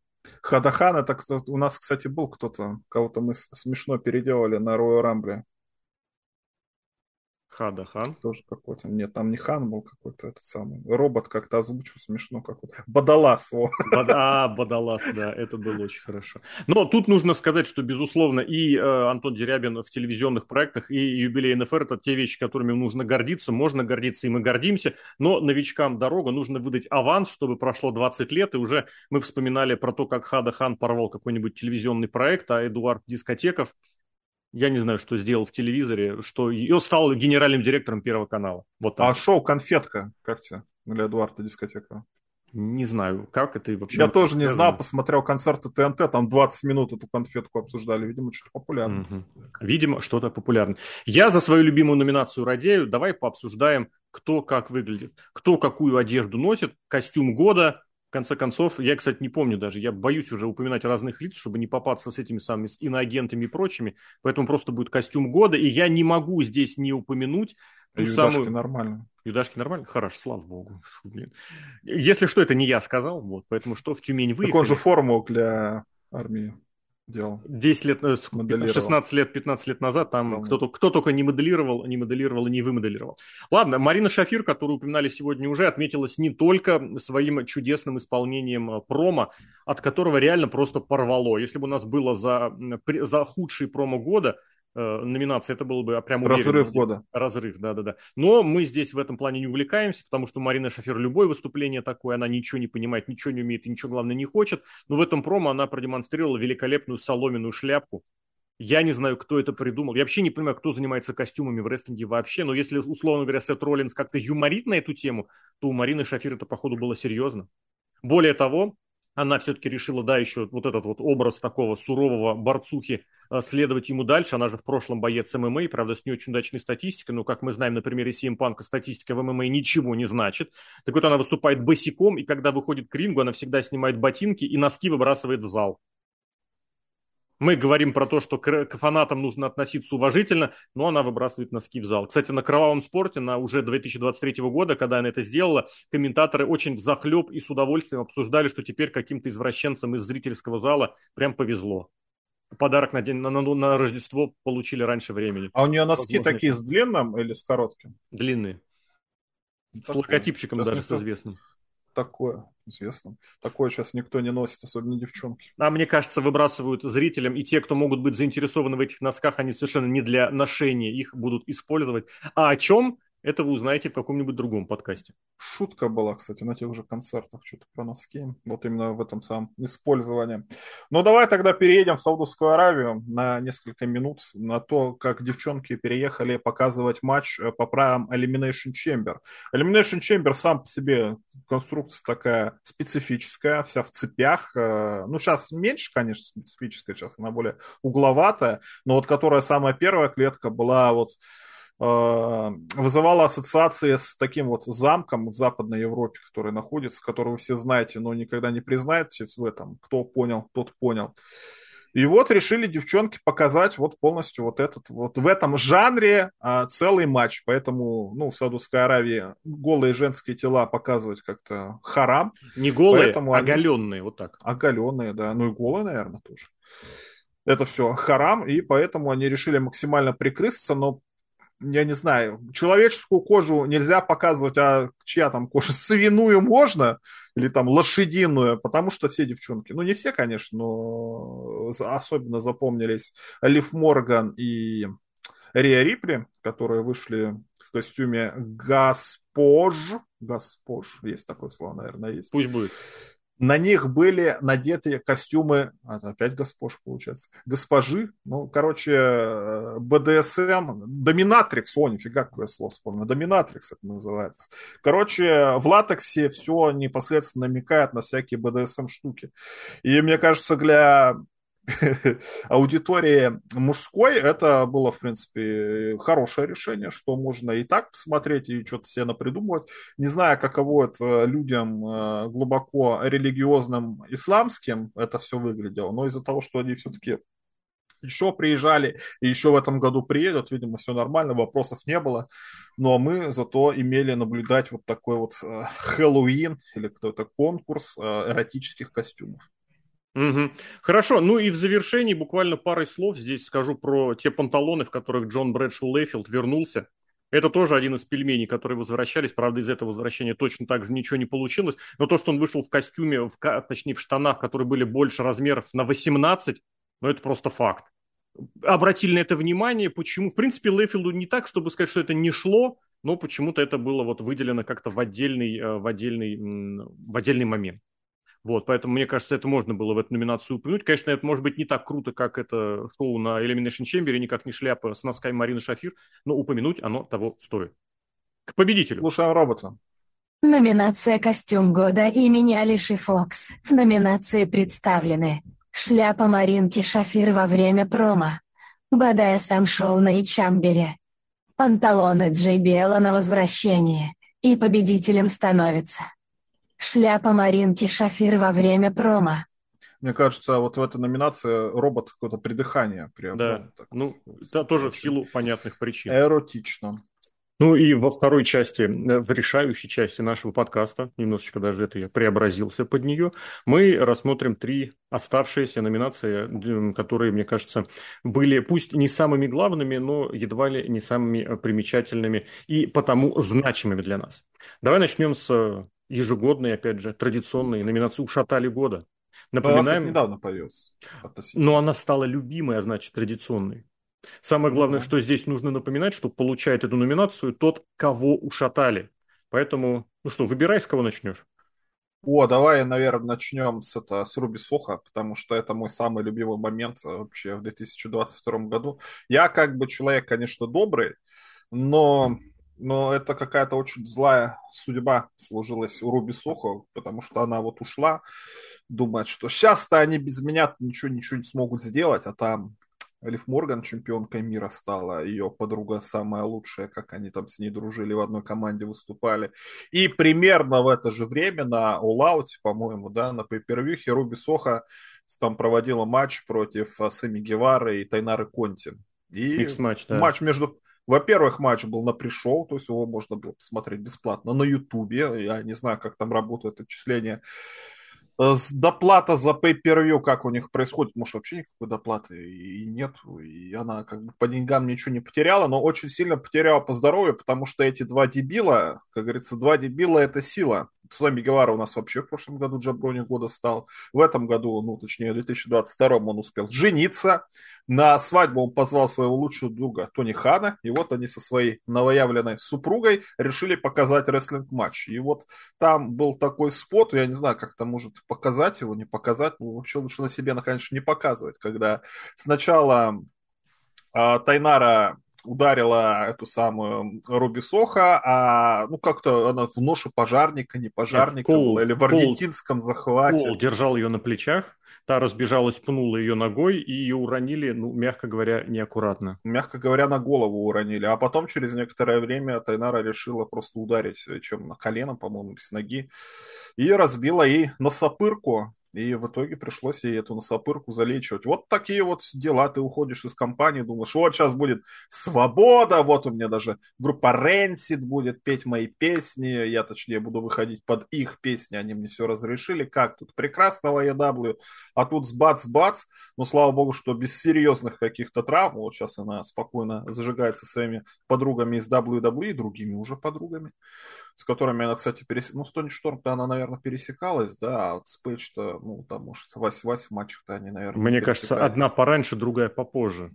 Ну, это я говорю, что нет. Из разных поколений, скажем так.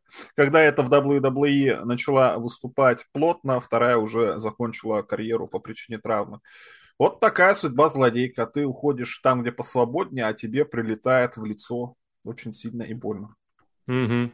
Ну да, тут просто нужно ты же сказал, да, про, что-то упустил про вторую часть, что сначала ее уронили, и от этого я вот да, пер, да, пересматривал. разбили на сапыр. Да, и у меня прям шея до сих пор болит, а я подсмотрел всего лишь один раз при подготовке.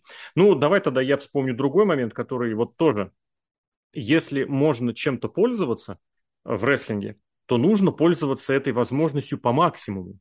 Именно так аргументировала свои действия, по крайней мере, сама для себя Марысь, когда вот что можно положить в качестве утяжелителя э, для удара?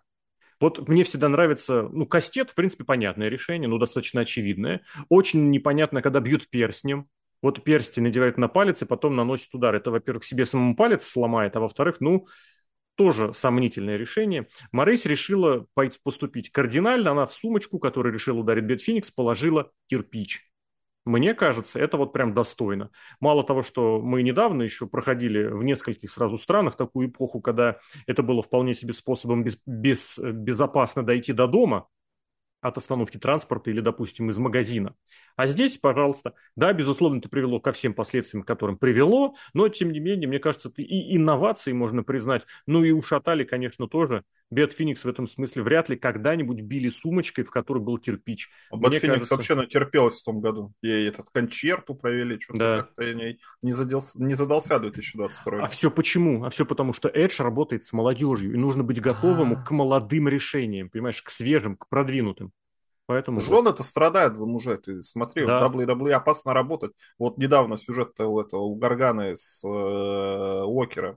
Ой, с Уокером, говорю. С Брэд... Лумисом. Как его зовут, господи? Нет! В NXT выступает, господи, австралиец. Из головы вылетел. Я понял, кого ты имеешь в виду. Он сейчас в университете Чейса. Дюк Хансон. Нет, Дюк Хадсон. Нет, это вот сейчас, вот Грейсон прямо в марте 2000... Грейсон, Грейсон Уоллер. Уоллер. Да, да, да, да когда там э, прямо на глазах у жены и ее ребенка тоже надо записать, чтобы не забыть. 23 Избивал год. просто мужа, а она с ребенком, с лялькой просто стоит и смотрит и кричит.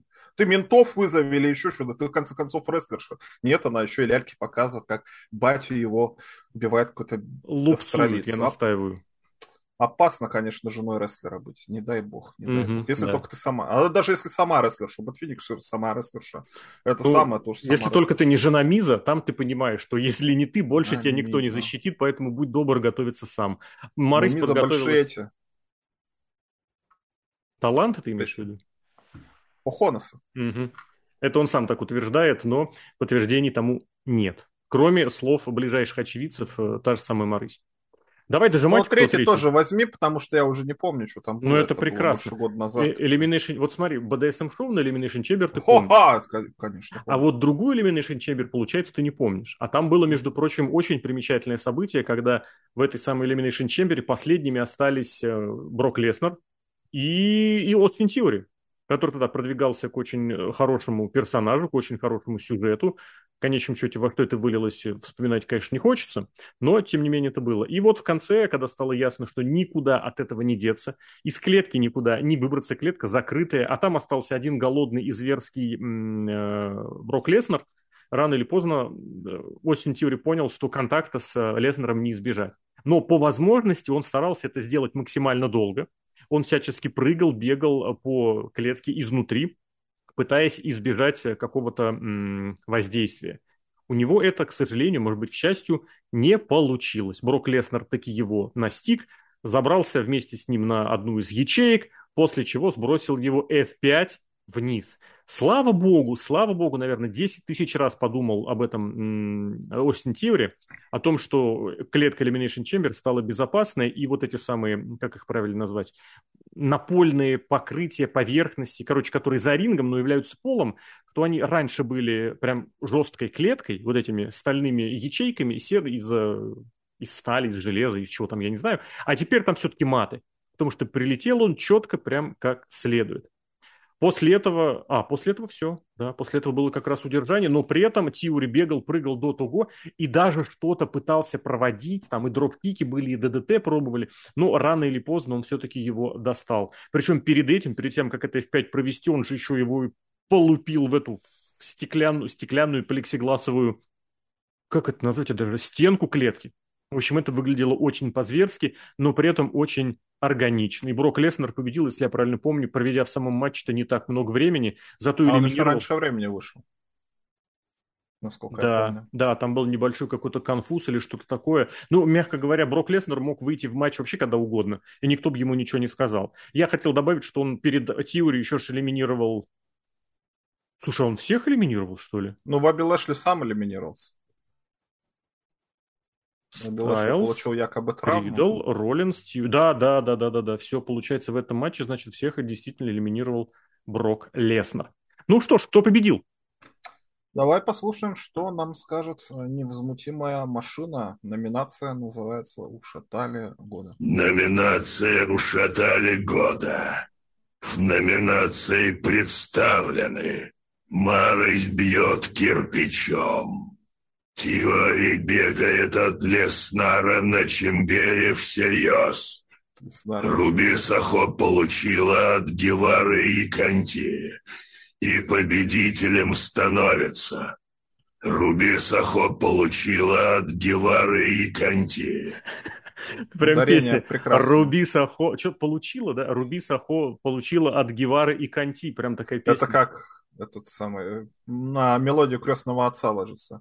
Руби Сахопа. Нет, Только не получила, а тарифма. схватила. Руби Сахо схватила от Гев... На там одно лишнее слово. Руби Сахо схватила от Гевары и Канти. Вот прям татан, татан, татан, татан, татан, татан, татан. Чуть-чуть поменьше нужно, конечно. Но да, оно получилось. Давай следующую номинацию, предпоследнюю, объявляем. Мне кажется, ты в ней прям специалист. Ой, я вообще... Я, кстати, заметил для себя, вот с появлением Телеграма как-то все социальные сети вообще отошли. То, что в Инстаграм сейчас нормально не попасть, в Твиттер то, что сейчас нормально не попасть. Ну, это вообще я никак не заметил. Даже наоборот, надо, наверное, спасибо сказать лишний раз, когда спрашивают, а что ты не заходишь, а что ты не лайкаешь, а что ты нет сам? Вы понимаете, мне неинтересно. А сейчас еще и что-то запускать какие-то дополнительные штуки нет. Иногда там раз в месяц я могу зайти в Твиттер, если опускаться. Это вообще такое... О, я не знаю, как это называть. Лепрозорий самый настоящий. Это как сходил на зверей каких-то диких посмотрел.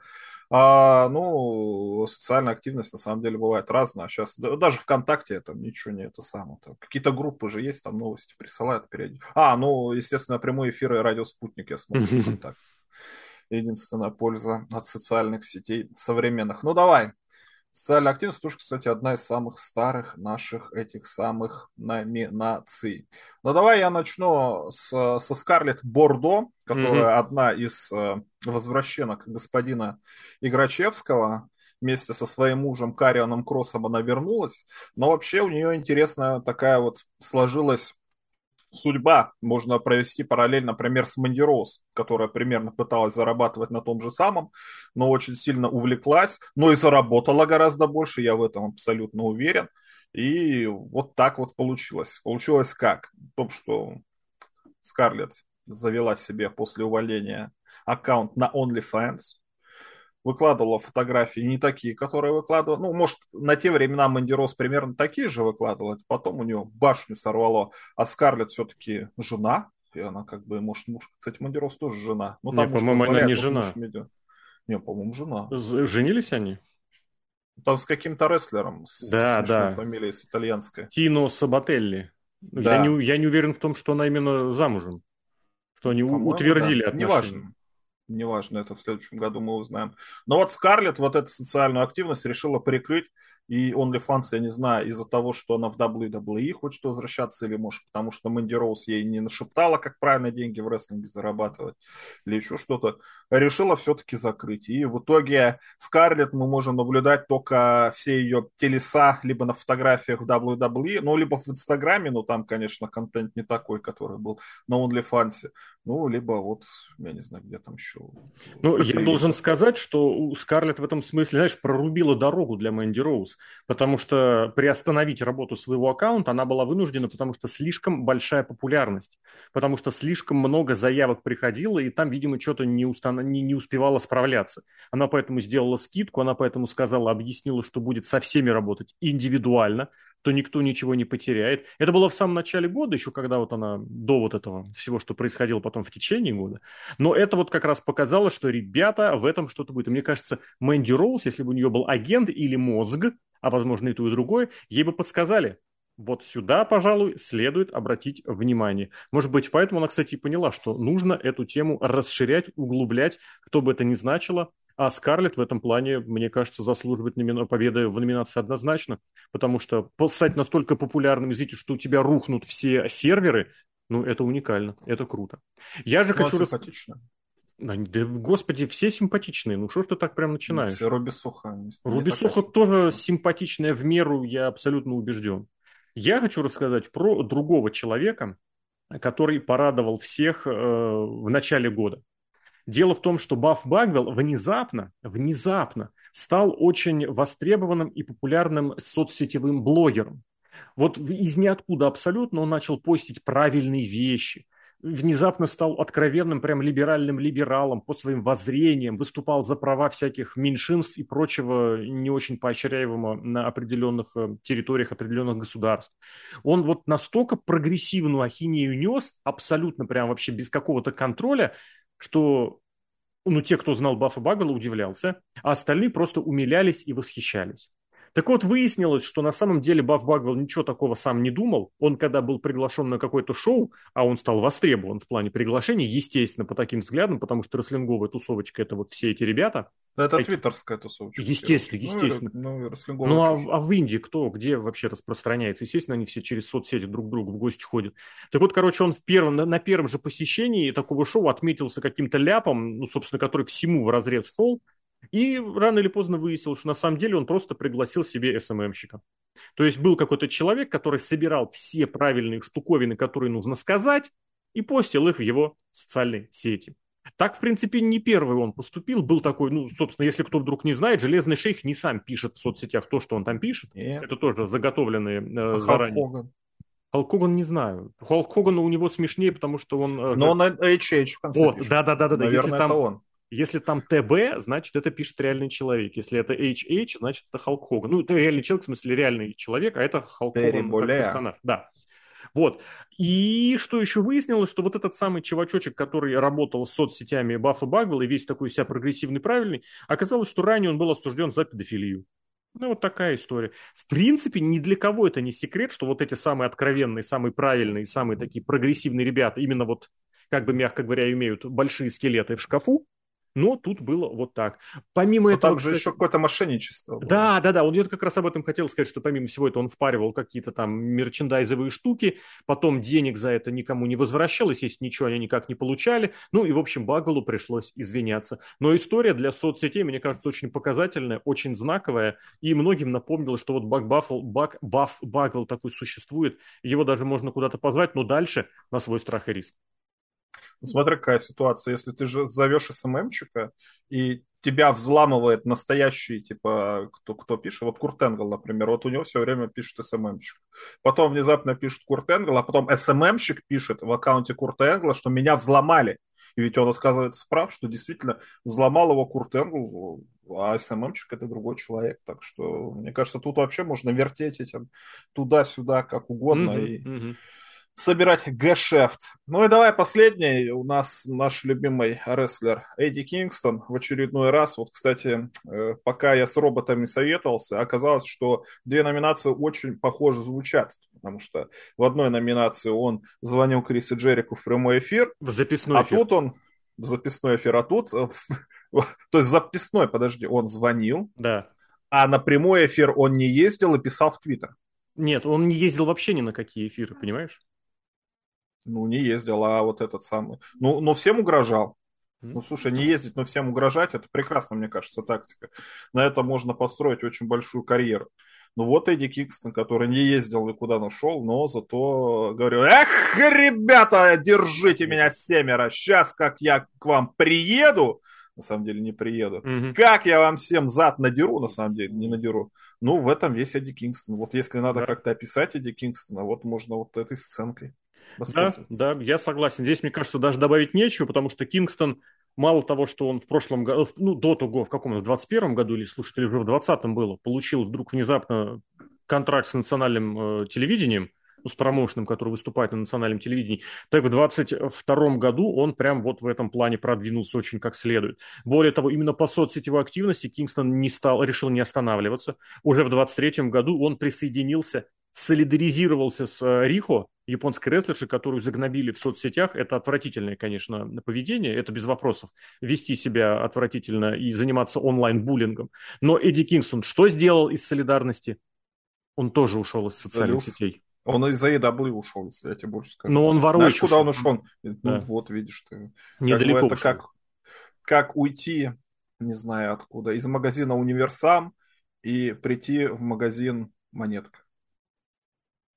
Как-то странно, монетка это какая-то конкретная сеть, а универсам все-таки это тип магазина. Просто ты в тебе я не живешь. Не живу. Я хотел сказать, что это все равно, что уйти, я не знаю, там, блин, я вот не, не Из соображу. пятерочки в перекресток, Нет. вот так можно сказать. Пятерочка, это, мне казалось, перекресток круче, хотя у нас рядом с домом очень крутую пятерку открыли, она прям как современный магазин выглядит. Я хотел сказать, что вот уйти, грубо, говоря, из какого-нибудь красного и белого, а прийти в какую-нибудь там, вот, ну я второго такого не вспомнил красного. Ну там это не их, Холивайку. а вот пятерочка это 1x5, X5 а, групп, короче, красиво, то есть это одна и та же контора большая.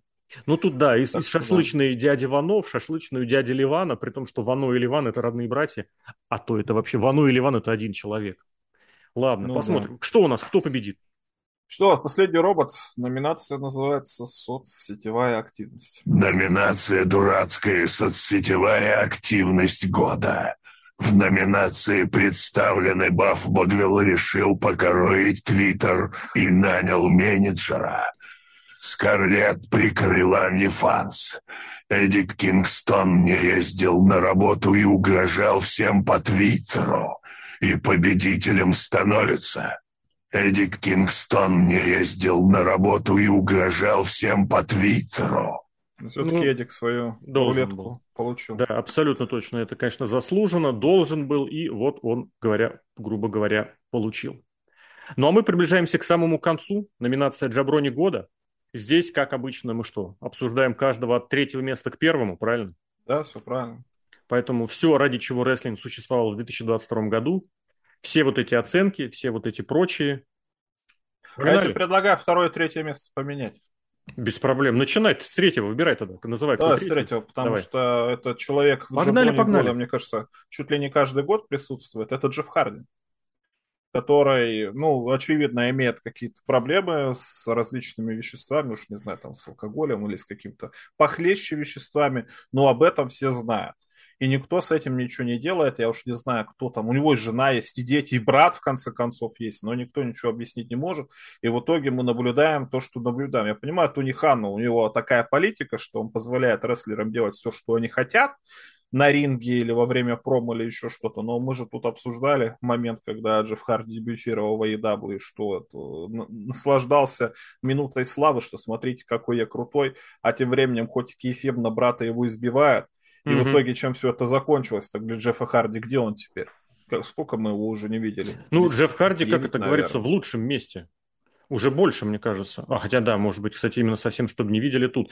А, то, где он находится, я надеюсь, что он находится в лучшем месте, в том смысле, что он приводит в порядок свою жизнь, хотя у него там суд, и это тоже которое, дело, которое может завершиться для него серьезно. Но вопрос, ты понимаешь, в чем? Вопрос, как это все сопровождает. Во-первых, все, что это снова, ну, ребят, ну когда последний раз такое было? Никогда. Во-вторых, э, что, собственно, у WWE за ним как-то следили, пытались его контролировать и было местами заметно, что как бы что-то получается. Он может какой-то адекватный вдруг рестлинг показывать и адекватные сюжеты выводить и выглядеть как реальный нормальный человек э, на экране. А потом вдруг внезапно он сказал, я хочу уйти. Почему? Потому что меня здесь не ценят. И он очень хвастался тем, как именно он ушел, что якобы, смотрите, я изобразил пьяного и ушел из зала. И мне сказали, иди лечись, а я сказал, не пойду, и мне контракт расторгли. Без вот этих самых, ну, видимо, я так понимаю, он хвастался тем, что без ограничений и без осложнений его уволили. А оказалось, ради чего он хотел уволиться? Просто для того, чтобы терять на самом деле? Я не знаю. Но Есть... еще же он после этого, они шутили над этой штукой. Да. Они думают, что все пошутили. Вот в чем Джаброни-то еще Вот, конечно, конечно. И дополнительно, опять же, то, как человек проводит свое свободное время, что он там принимает, что он там еще прочее, это его собственное дело. Если это дело касается его семьи, это дело касается его семьи. Но когда человек в таком состоянии садится за руль автомобиля, это уже неприемлемо по всем смыслам слова. Джефф Харди снова это сделал. Снова в таком состоянии, снова оказался за рулем. И в этом плане вся ситуация, конечно, выходит совершенно на другой уровень какого-то идиотизма, маразма и прочего. Потому что, ну да, можно до бесконечности шутить, там, не знаю, кому нужно в наркологическую клинику, а кому еще куда. Здесь, я не знаю, столько руками, правда, развести, потому что, ну, сколько можно. Оказывается, можно бесконечно. Погнали дальше. Ну и тоже трагедия-то с Бриско, которая случилась, там человек, я так понял, не выпивал, а тут Джефф Харди может Всякое бывает. Очень хорошо, Не только да, свою да. карьеру, но и какую-то чужую, может, не карьеру, но все равно жизнь. Ну, Джеффу Харди что-то mm-hmm. надо с ним делать. И молчать об этом нельзя, может, он нас услышит. И И Мэтту Харди тоже надо сказать, потому что он присоединился к этому, все, он его покрывает всячески. Ну, много, на самом деле, таких историй там, да, и да. в художественных фильмах, и в жизни, не дай бог, кому-то встретить. Ну, Ну, бывает по-разному, При-. Пример Джея Бриска, он показателен тем, что э, это может случиться и без вот этого самого приема различных препаратов, к сожалению. Э, вождение автомобиля – это опасное занятие. А если вы еще приходите к этому в состоянии неадеквата, ну, я не знаю. Я не знаю, в этом смысле Джефф заслуживает и первого, и нулевого места. Просто дело в том, что другой номинант на премию Джаброни года, правда, вот уже не получивший ее, но оставшийся в призерах, это Кенни Омега который, ну, как-то совсем потерял края относительно того, что он и как делает э, в, в All Elite Wrestling. Мы оставим в стороне вот это его какие-то, не знаю, претензии и, э, э, как это сказать, увлечение всякими японскими рестлершами и другими японскими штучками. Не будем это трогать вообще. Я готов оставить в стороне тот факт, что он в All Elite Wrestling выступает в каком-то неадекватном состоянии, а потом вдруг внезапно, когда у него матч в Японии, и он себя приводит в форму. Я оставлю в стороне, что вот этот букинг э, семи матчей э, просто так до четырех побед за титулы трио, которые ясно дело было, что им вернут, что это какой-то некреативный гений, это вообще какой-то маразм, там просто суперкики считать, ну господи, ладно, нравится и нравится, да без проблем. Я хотел сказать вот о очередных его заявлениях, которые он, опять же, не контролирует. Потому что Кенни Омега в одном из интервью, в одном из подкастов, я уж не знаю где, прямым текстом сказал, что, ребята, да в All Elite я не нанял бы работать и 80% ростера. То есть 4 пятых ростера Омега считает недостойными контракта All Elite. Я понимаю, что, скорее всего, это все выдрано из контекста. Скорее всего, Омега хотел сказать что-то другое, но получилось то, что получилось. То, что за кулисами All Elite существует какой-то гадюшник, уже признают сами All Eliteовцы. Джон Моксли вот как раз в этом в подкасте своей жены честно сказал, что нигде не видел такого уровня вот этого закулисного маразма и политизи- политиканства, как в All Elite. И когда такое у вас говорит вот этот исполнительный вице-президент, кстати, здесь тоже я не буду говорить о том, что Кенни Омега на должности какого-то вице-президента числится какой-то управляющей должности. Чем он занимается, я не знаю. А это видеоигра, которая готовит All Elite, так, я так понимаю, за несколько лет не продвинулась никуда. Ну, точнее, какие-то новые ролики они снимают, но это беспредел.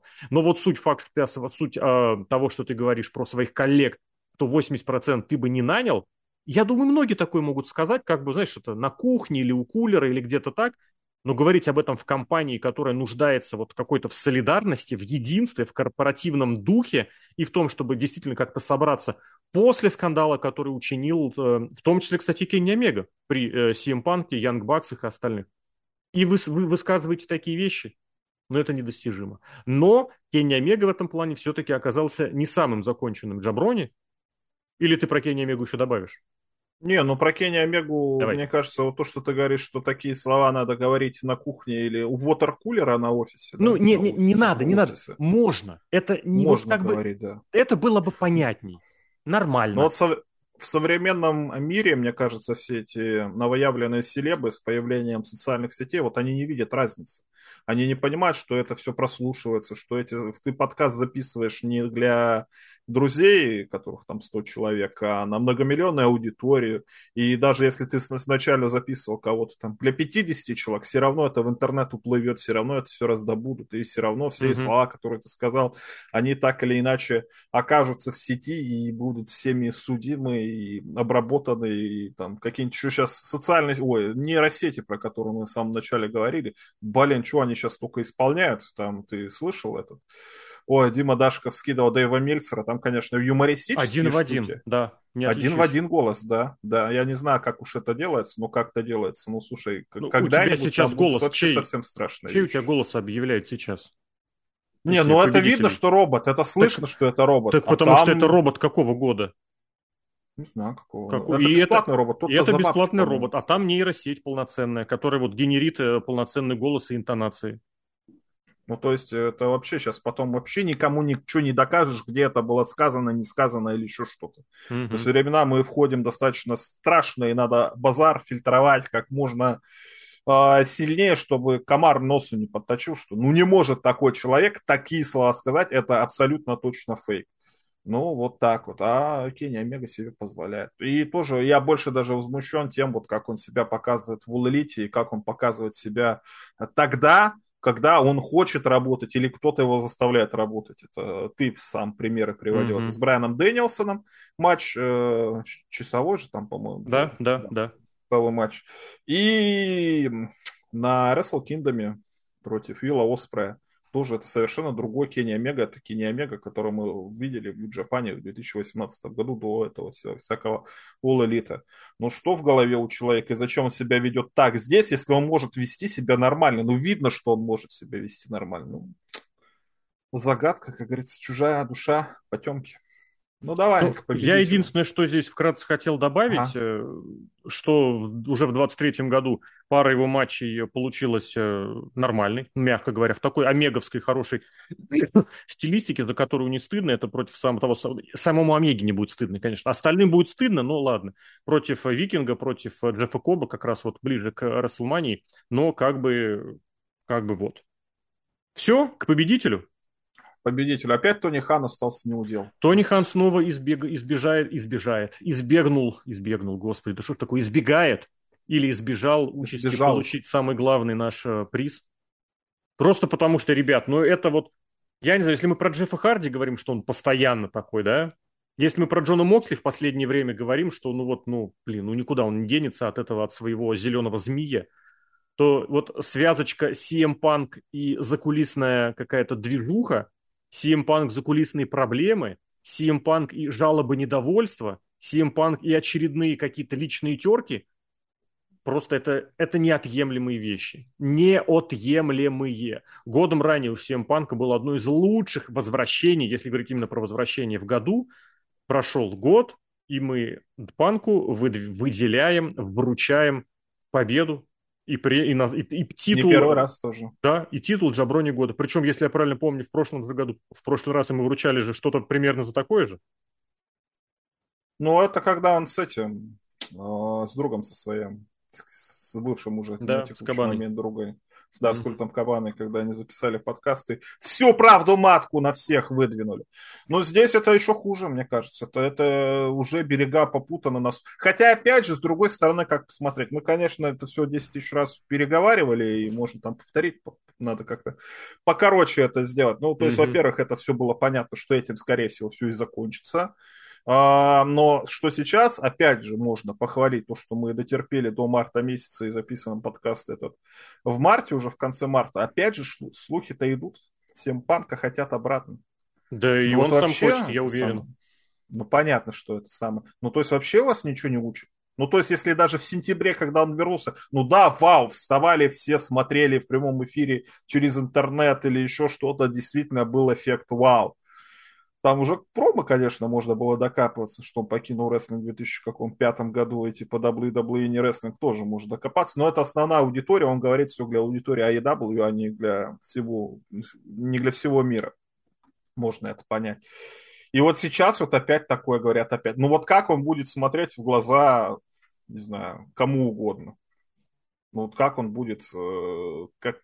Они, они же как-то раздевалку, например, с баксами будут э, делить они, этот конфликт не забудется. Я не знаю, конфликт забывается через десятки только лет. Но вот когда там вот Брэд Харт с Винсом Макменом, конечно, все-таки обратно подружились с кем-то. Mm-hmm. Ну, Винс Макмен-то, по сути, со всеми подружился. Ну, там, понятно, люди уже в преклонном возрасте, уже в таком возрасте ненависть держать очень сложно кому-то. А тут люди все относительно молодые, бодрые, занимаются таким адреналиновым видом шоу, спорта, называйте это как хотите. И учитывая, какая сейчас э, обстановка в раздевалке, хотя, опять же, судя по людям, которые мы, ну, можно называть damage контролом, говорят, что сейчас получше, какие-то комитеты, не комитеты. Я в этом очень сильно сомневаюсь, но Знаешь, только хуже. Э, комитет на ком держится? Крис Джерика. На этом? А, ну да, на ком еще? Угу. Нет, Все, вот эта ситуация тут... отвратительная, еще хуже, конечно, чем до этого была. Но, с другой стороны, хуже в том, потому что это было ясно, и этому ник- никто тормозов не дал. У нас в прошлый раз я специально посмотрел, э, пошел пойти, пошел пойти, пошел посмотреть, за что именно Панк получил э, в 2013 году премию Джаброни года. И он ее получил за то, что за то, что некрасивое слово, нецензурное, везде – вот, собственно говоря, мы в 2013 а, году... знали, за что мы вручим ему в, ну, по итогам 2013 года, то есть в 2014 году, мы вручили ему за то, что он э, э, сделает, собственно говоря, через 10 лет. Ну, кстати, да, можно и так сказать. Я просто не знаю дальше, правда, куда там двигаться. Надо единственное, знаешь, что еще посмотреть? Имени кого у нас, просто уточнить, имени кого у нас номинация в этом году. Мы же ее Это вручаем. в прошлом году да, э, да, да, да. Гевара. То есть у нас, Гевара. значит, полноценно премию Джаброни года имени Сэмми Гевара за очередное, ну как это сказать, закулисное, закулисное э, беспредельство, за, да, за пробитие дна, за вот то, что человек правда ничего... Причем, опять же, знаешь, я вот тут все-таки уделю пару минуточек и скажу, что если разбирать ситуацию вот в подробностях, в деталях, я на его стороне абсолютно. Его провоцировали, его постоянно вот подставляли в прямом эфире. К нему были претензии, которые предъявлять ему было глупо. Букер тысячелетия по отношению к нему проявил себя просто как, как обычно, потому что абсолютно беспредел какой-то устроил. Да, он сам не готовился никак и на свою физическую форму наплевал, но там, где нужно было надавить пафосом, он давил. И, соответственно, фьюд, опять соответственно, и тот фьюд, который был против МДФ, ну, в какой-то мере он был прям такой, да. Мне понравился. Мне не очень, но м, хороший. Или Ну, не такой, хороший? Не, хороший, хороший. Ну, он был вот как Интересно. надо. Он был как надо, вот так скажем. Да, его в этом смысле окружали люди, с которыми не очень хотел, не очень понимал, как работать. Да, у Тони Хана были любимчики, которых он больше любил, чем Сиэм Панка. При том, что он к нему, говорят, это же приезжал куда там, в Лос-Анджелес, сидел у него на, как это, блин, на, кр- на крыльце и писал этот новый букинг. Да, были травмы. Да, был неадекватный Джон Моксли. Но когда ты понимаешь, все по отдельности понять можно. А когда складываешь все вместе, получается, что в этой ситуации, вот он Джаброни, он один. Ну да, да. И все-то, да, Мгм. понятно. Ну, слушай, ну, сколько лет-то ему уже? 40 с Да. лишним. Ну, блин, ну, хотя бы это самое уже. Нет, знаешь, я Сам искренне понимаешь. радуюсь и искренне уважаю людей, вот, которые правдорубы до последнего. Это правда. Ну, так, ну, так нужно, таких людей мало. Вот когда у тебя есть принципы, и ты им следуешь максимально. Но это опять же в вакууме. Потом ты накладываешь все подробности вот этой всей ситуации, все детали, и остается только развести руками. Да, да, ну, вот так вот у нас двукратный. Ну и будем на этом, наверное, завершаться. Ну, кстати, слушай, часто же считают, вот смотри, выиграл спустя 10 лет, получается. Рекорд Да. можно в, в аналы истории заносить. Мгм, да. Ну, грустно на самом деле. Ну, не 10, 9 получается. Он получил в 14 за 13 а сейчас в 23 за 22 Поэтому 9 лет все-таки.